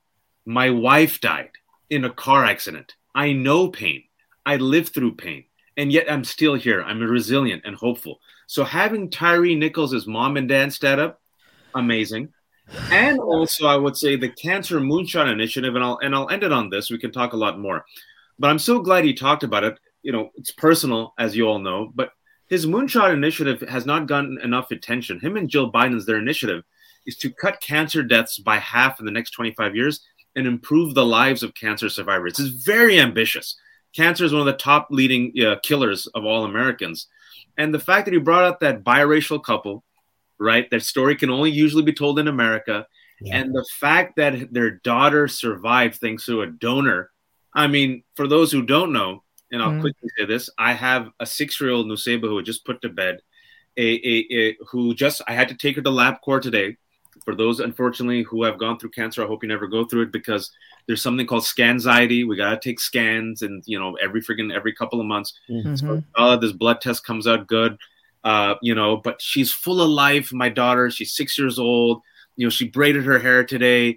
She was dancing. We watched Sing 2 on Netflix. And it's one of those situations where you bring in these human stories and you go, if we just care about each other, if we just have hope, if we invest in people. And also, the last thing I'll say, because I had to mention this, he put another stranglehold in the Republicans, Mary, taxing the rich. Yep. Reasons for taxing the rich? Even Fox viewers, when they did the Fox poll, who did not applaud? Republicans. Right. Corporations paying their fair share. Who did not applaud? Republicans. Paid family leave. Child tax credit. So I feel on these broad economic issues, plus with humanity, plus projecting strength and flexing, I personally am very pleasantly surprised. For those of you who read my tweets, I gave him props. I said, very well done. I was personally afraid, Mary, that he would not pivot and hit, but he hit him in a Biden-esque way, where he said, I know not all Republicans are like this. Very smart, because you want to bring in folks for the 2024 election. But I know enough of you are. And Marjorie Taylor Greene gave him gifts by yelling and shouting, to the point where Kevin McCarthy on camera had to tell him to shush up. That's right. Well done, Biden. Yeah. Adam, before you and Allie hop back on, I'm a bit of a basket case right now, because just the contrast between what we just lived through and now having this deeply empathetic man, thankfully leading the country. And I actually, one of the things that surprised me about it was it was incredibly eloquent. And it was so deeply felt, and he did go right at the Republicans. Now, again, not in the way that we would have wanted in our fantasies, although, you know what? Maybe that wouldn't be the right thing to do, right? But he did go at them. He blamed them for mass shootings by pointing out that because they allowed the assault weapon ban to lapse, et cetera, et cetera. So, what are some of your takeaways? And are you also a best? I can't stop crying. I don't know what's. I mean, it's really personal to me, as it. I mean, in a different way from how it's personal to Norm and Waj. But just knowing that so much of the cruelty we're living with is the responsibility of somebody I'm related to. It's a little hard to deal with. But again, knowing that we are in the hands of somebody, a human being, who values humaneness and humanity, is pretty cool too.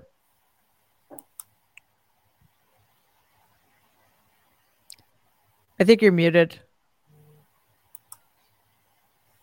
I'm going to say everything I had planned on saying. I feel like I can't say now after listening to Waj and then hearing you, because it's, it is such a serious topic. I was going to know. Please introduce levity. I would be grateful to you. We thought it was one of the best speeches that he had ever given, off of using, Hunter Biden's laptop as a teleprompter. We thought Hunter's dad did an incredible job. But with that said, no, I think he spoke to everybody. There may be something someone watching didn't like. If someone just doesn't get why assault weapons need to be banned, but he, topic by topic, this stuff, whether it's cancer, whether it's, a teacher that needs a pay raise, whether it's, unfair taxes, he spoke to everybody that was watching, and more or less, depending on what someone's age is, probably on a magnitude of different issues. And it was incredibly touching. He brought a Brandon, It saved lives, which I thought was incredible. But I think that the piece Waz shit on in terms of empathy, I think that, he just does an incredible job, but it's heartfelt, it's real. And I don't think we could have asked for anything more tonight than probably our list of dreams at the start. I agree. And Allie, Jen pointed out during the President Biden's remarks that it turns out that she was the audience for the speech. Remember, before it started, we're like, who's going to be the audience? Is it going to be the imaginary middle or what? And it turns out that it was us. And does that it surprises me. Does it surprise you that he pulled it off to the degree that he did? No, not really. I felt like, I don't know, he hit on a lot of things that have been really relevant recently, like bringing Tyre Nichols' family. Yeah, that was extraordinary. Yeah, I thought that was really powerful, honestly, just to see them. And I felt like he also did, speak about bipartisanship and working with the Republicans on their fiscal plan. So it was like a classic Joe, still want to work with you guys, even though you're freaking batshit. So... I thought that was, it reflected well on him. But I thought overall it was a really good speech. And they're going to have their qualms with it no matter what. Of course, Marjorie Taylor Greene's going to heckle him because that's just what she does. And Kevin McCarthy's going to look miserable the entire time because that's just what he does. He could have said he's going to solve world peace or whatever. And they still would have an issue with it. So I'm not surprised there. I thought he did everything he was supposed to do, and I'm pretty happy with that. Yeah, and the only downside is, as Waz just pointed out, we have the great misfortune of not being able to listen to Sarah Huckabee Sanders totally screw her political future over by giving the rebuttal to the State of the Union, which, as we know historically, is a terrible, terrible thing to do. Just ask Bobby Jindal. How it's going for him. How's your water moment? Here's our water moment. Oh, Marco Rubio just joined us, folks. My water's over here. Seriously, can't make this stuff up. But I do look forward to hearing about how Sarah Huckabee, whatever her name is, totally screws up the rebuttal. How do you rebut that, Jen Taub? I think we speculated before Biden started speaking that there was going to be we were going to see the contrast between Biden, Democrats, and the Republicans, who again tomorrow are starting a hearing on Hunter Biden. Okay, so. Between Biden's just empathy and all the other stuff we talked about and the heckling, it was just so stark that I don't think it's inarguable. And one of the brilliant things that Biden did, and I'm curious to know what you think about this, was he kind of hemmed them in with absolutely perfect sound bites, which Democrats don't always do. Yeah, and even to me, the most sophisticated moment was when all of his skills came together in a moment. And so let me tell you what it was, because he was able to deal with heckling. So I'll give you this, you might remember this. So it's when he was saying, we're going to still need oil. Remember this conversation? And then they're shouting at him. He's like, no, we're going to still need it for at least 5 years. And then they're still heckling him. And he said, they said all the billions of dollars they had in profit that they're going to invest more in oil because we need the flipping oil. That's what they said. Yep. But they didn't, they didn't do it. They did stock buybacks, and gave dividends. That's basically giving money to the shareholders instead of investing in supposedly all the oil we need. So then he pivots from that to, and that's why we're taxing stock buybacks. all of that package together, he brought the dark brand and energy. He taught something right there about what tax policy is, that it's not just to get money so we can fund things we need, but it's also about where the values are. If you say we need oil, then invest in it. If you're giving the money back to shareholders, we're going to tax it more. And it was just, I watched that happen. It was right on the heels of him cornering them on how they're supposedly never going to cut Social Security. He cornered them on that. They fell right. Yeah. They fell right into his hands. To me, it was like, it was like the heavens opened and the angels sang, and I thought, like, really, this is so cool. And for me, there were several moments like that, but I love that. And so, but when you bring in the stuff they're going to do or what Sarah's going to say, it's noise. It's noise. Yeah, he slayed tonight. Yeah, and Norm, again, I literally can't think of another speech. I mean, this was hands down the best speech he's ever given. Yeah. But again, that's not necessarily saying much, although the semi-fascist speech was quite good. But again, somebody who's not known for his oratory, saying it's his best speech doesn't necessarily mean that much. But this was as good as President Obama's best speech. I mean, seriously. No, it's and not at all what we expected. But, another part of this is on the same day that we get Michelle Goldberg's piece, but we also have all kinds of other Democrats saying he's too old, he's too feeble. He knocked this one out of the park. And it wasn't just that he has the ability to read from a teleprompter, although, with his stuttering issues, that's always something you have to be concerned about. Yeah. It was the ad-libbing. It was the way he reacted to the heckling. Yep. It was the ability to turn on a dime in terms of emotions, all of which was just brilliantly done. It was just a tour de force. Yeah, I agree with all of that. And Waj, like one of the best parts about it is that Biden did it in such a disarming kind of we're all in this together way. Like, he wasn't obnoxious. Yeah. He wasn't rude, like unlike the entirety of the Republican caucus. He was basically just sort of saying, we should be all in this together. Why aren't we?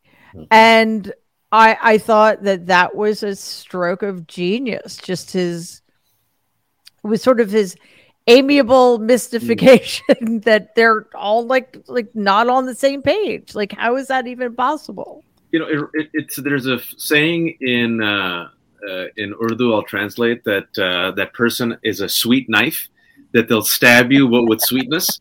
And I feel that's what he did, right? Because if you look at it, he took his folksy, come everyone, let's get together, bipartisanship, and he knows how extreme they are. And like jujitsu, he used it against them, right? So if you just even look at Social Security, for example, I think he got them because he knows. Yeah. He not only got them, he says, oh, so unanimity? All right, we're not going to cut Social Security and Medicare? Oh, fantastic. Okay, you're all applauding that? Great. Got it on camera, milked it for about a good minute. Kevin McCarthy's sweating because he knows he's got Marjorie Taylor Greene and Boebert and all these other folks who will literally Massey. The balloon. Texas, don't forget the balloon. Oh, yeah, the balloon. Who are going to take this country with a debt ceiling crisis, specifically to cut Social Security and Medicare, right? Ban assault weapons, got it to trend, right? Mentioned people, hey, when I was there, I helped as a senator pass it. Gun violence went down for 10 years. They got nothing. Taxing corporations, they didn't applaud that. So I feel like what he did in the Biden-esque way, which, again, I feel like if it was any other president, we want him to be more aggressive. But Biden doesn't have to. Biden kind of has that, I'm your folksy grandfather who's been in the Senate for 830 years. You know me. I work with people. And what he did and what he can get away with, and he did this about 3 times. He goes, Smart move. I know it's not all of you, even though it's bullshit. It's all of them. I know this is not a party consensus, but there's enough of you. And then Marjorie Taylor Greene, who just couldn't contain, like, it's almost like you're it's like Bugs Bunny. Bugs Bunny uses the trap that Yosemite Sam sets for him against him. And that's exactly what he did. And Marjorie Taylor Greene was like Yosemite Sam, literally and figuratively. She came in and she just couldn't help it. And I feel like Biden, you know, showed, and as what Norm was saying, and at his age, and look, he's been in this game for a long time. That was political skill. And he was prepped and trained, and he knew that, like Pavlovian dogs, they couldn't help it. And she took the bait. You lie, you lie. He's like, okay, I'm lying. Great. No one's cutting Social Security. And these two particular programs, Social Security, Medicare, you're capping insulin, taxing the rich, broad popular policies, right? Like paid family leave, even the junk costs, right?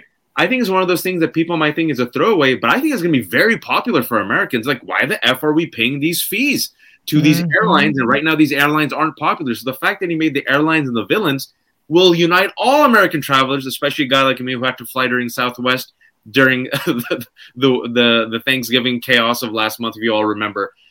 It's one of those situations that come election time, these are beautiful clips that literally every Democrat running for Senate and the House can use against Republicans. And the fact that he did it, it wasn't just on the fly, as Jen was saying, he improvised. He set the trap for them, and they took it. And he set it with a smile and with honey, which was just beautiful. Yeah. Yeah. I mean, again, Adam, Ellie, this was, you know, like he didn't specifically say anything about the Supreme Court, but he made it very clear where he stands on choice. And he just very quickly went down this list of issues that, you know, none of us mentioned beforehand, but like ticket pricing and hotel taxes and hidden fees. And that is the kind of stuff that really matters. I mean, it matters to everybody, but particularly to working class and middle class Americans. And I'm excited about that, honestly. Right? Yeah, because that's the kind of stuff that we kind of leave out a lot of the times. You know, so to have the president of the United States spend, you know, it's not like he went on and on and on about it, but to spend a significant enough amount of time to make it clear that these are issues he thinks about, right? So what did you guys think about not just the fact that he did it, but the way he did it? Well, I was going to say, I think that you make such an interesting point, because it seemed like he talked about all these things that affect all of us that are gathered here right now and in the chat room and different generations that you would think either never affect a president or that he would never even know about. And I think it, you know, to hear like we're not going to have to pay resort fees when we're not visiting a resort anymore sounds awesome, but like not something you would think he would know about. But he's also got a lot of younger people around him who are probably bringing up all sorts of stuff that affect them every single day. And those things matter. I mean, they not just matter, they add up. And when he's able to talk about not having to pay X, Y, or Z so that you can just be at the table with your family, I think that's going to resonate with a lot of people.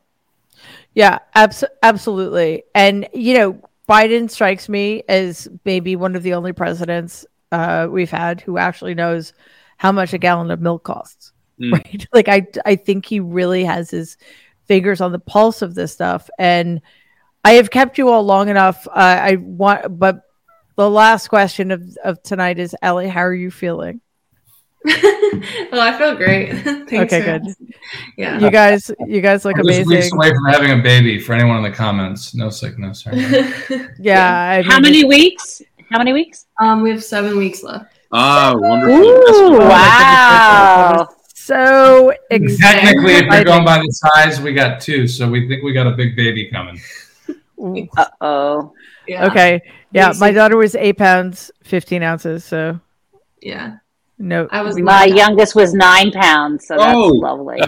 Nice. Yeah. So C-section. Anyway. Yeah. Good plan. Yeah. Wasn't a plan. Sarah, I know the one ended, but can I say this real quick? Because you mentioned something 30 minutes ago, which is something I don't think about. And you said, you know, your name is so associated with Donald. And it's something that I should think about. And I don't, because I see you as your own person. But I can imagine the weight that has on you or a person when there is an individual who is an agent of so much cruelty and chaos. And I'm just glad you mentioned that to all of us, because, you know, you unfortunately are associated with this entity of cruelty. But I just want to mention that you are your own person, and I'm very grateful that you are speaking out and using your space to be the antidote to his cruelty, and you bring empathy.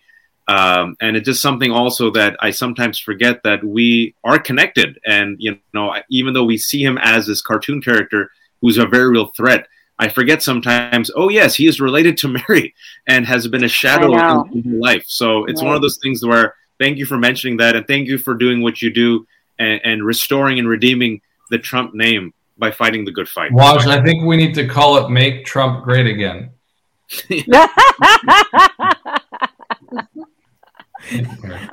Let's not get carried away. Yeah. I think that's heavy lifting. I don't think that's possible, but thanks guys thank you for that, because it's really hard. I have to confess, I sometimes forget myself, and then, you know, something comes up and whether it's again the contrast between President Biden and Donald, or just the empathy shown on one side and the cruelty shown on the other. And it's like, oh, holy shit. I'm related to the person, closely related to the person who has set this country down this path we're on right now. And it's tough to take sometimes. Mm-hmm. But what helps me is you guys. I mean, literally, I should say this more, probably, but I'm not entirely sure how I would be able to bear it if it weren't for my nerd Avengers. The way you show up, the way you support me, I am so deeply, deeply, deeply grateful to all of you. So thank you for being here for me. I admire you all more than I could possibly say, and I'm grateful that you are in my life. So, Dino Badella, Kurt Bardella, Cliff Schechter, Brian Karam, Norm Ornstein, Jen Taub, Alisa Marco, Adam Parkameko, Waj Ali, my friends, thank you so much for everything you do and for being here tonight to watch this extraordinary State of the Union speech by President Joe Robinette Biden. Everybody have a wonderful rest of your evening, and I will hopefully see you all soon. Great. Thanks, Mary. All right. I love you guys. Bye. Bye.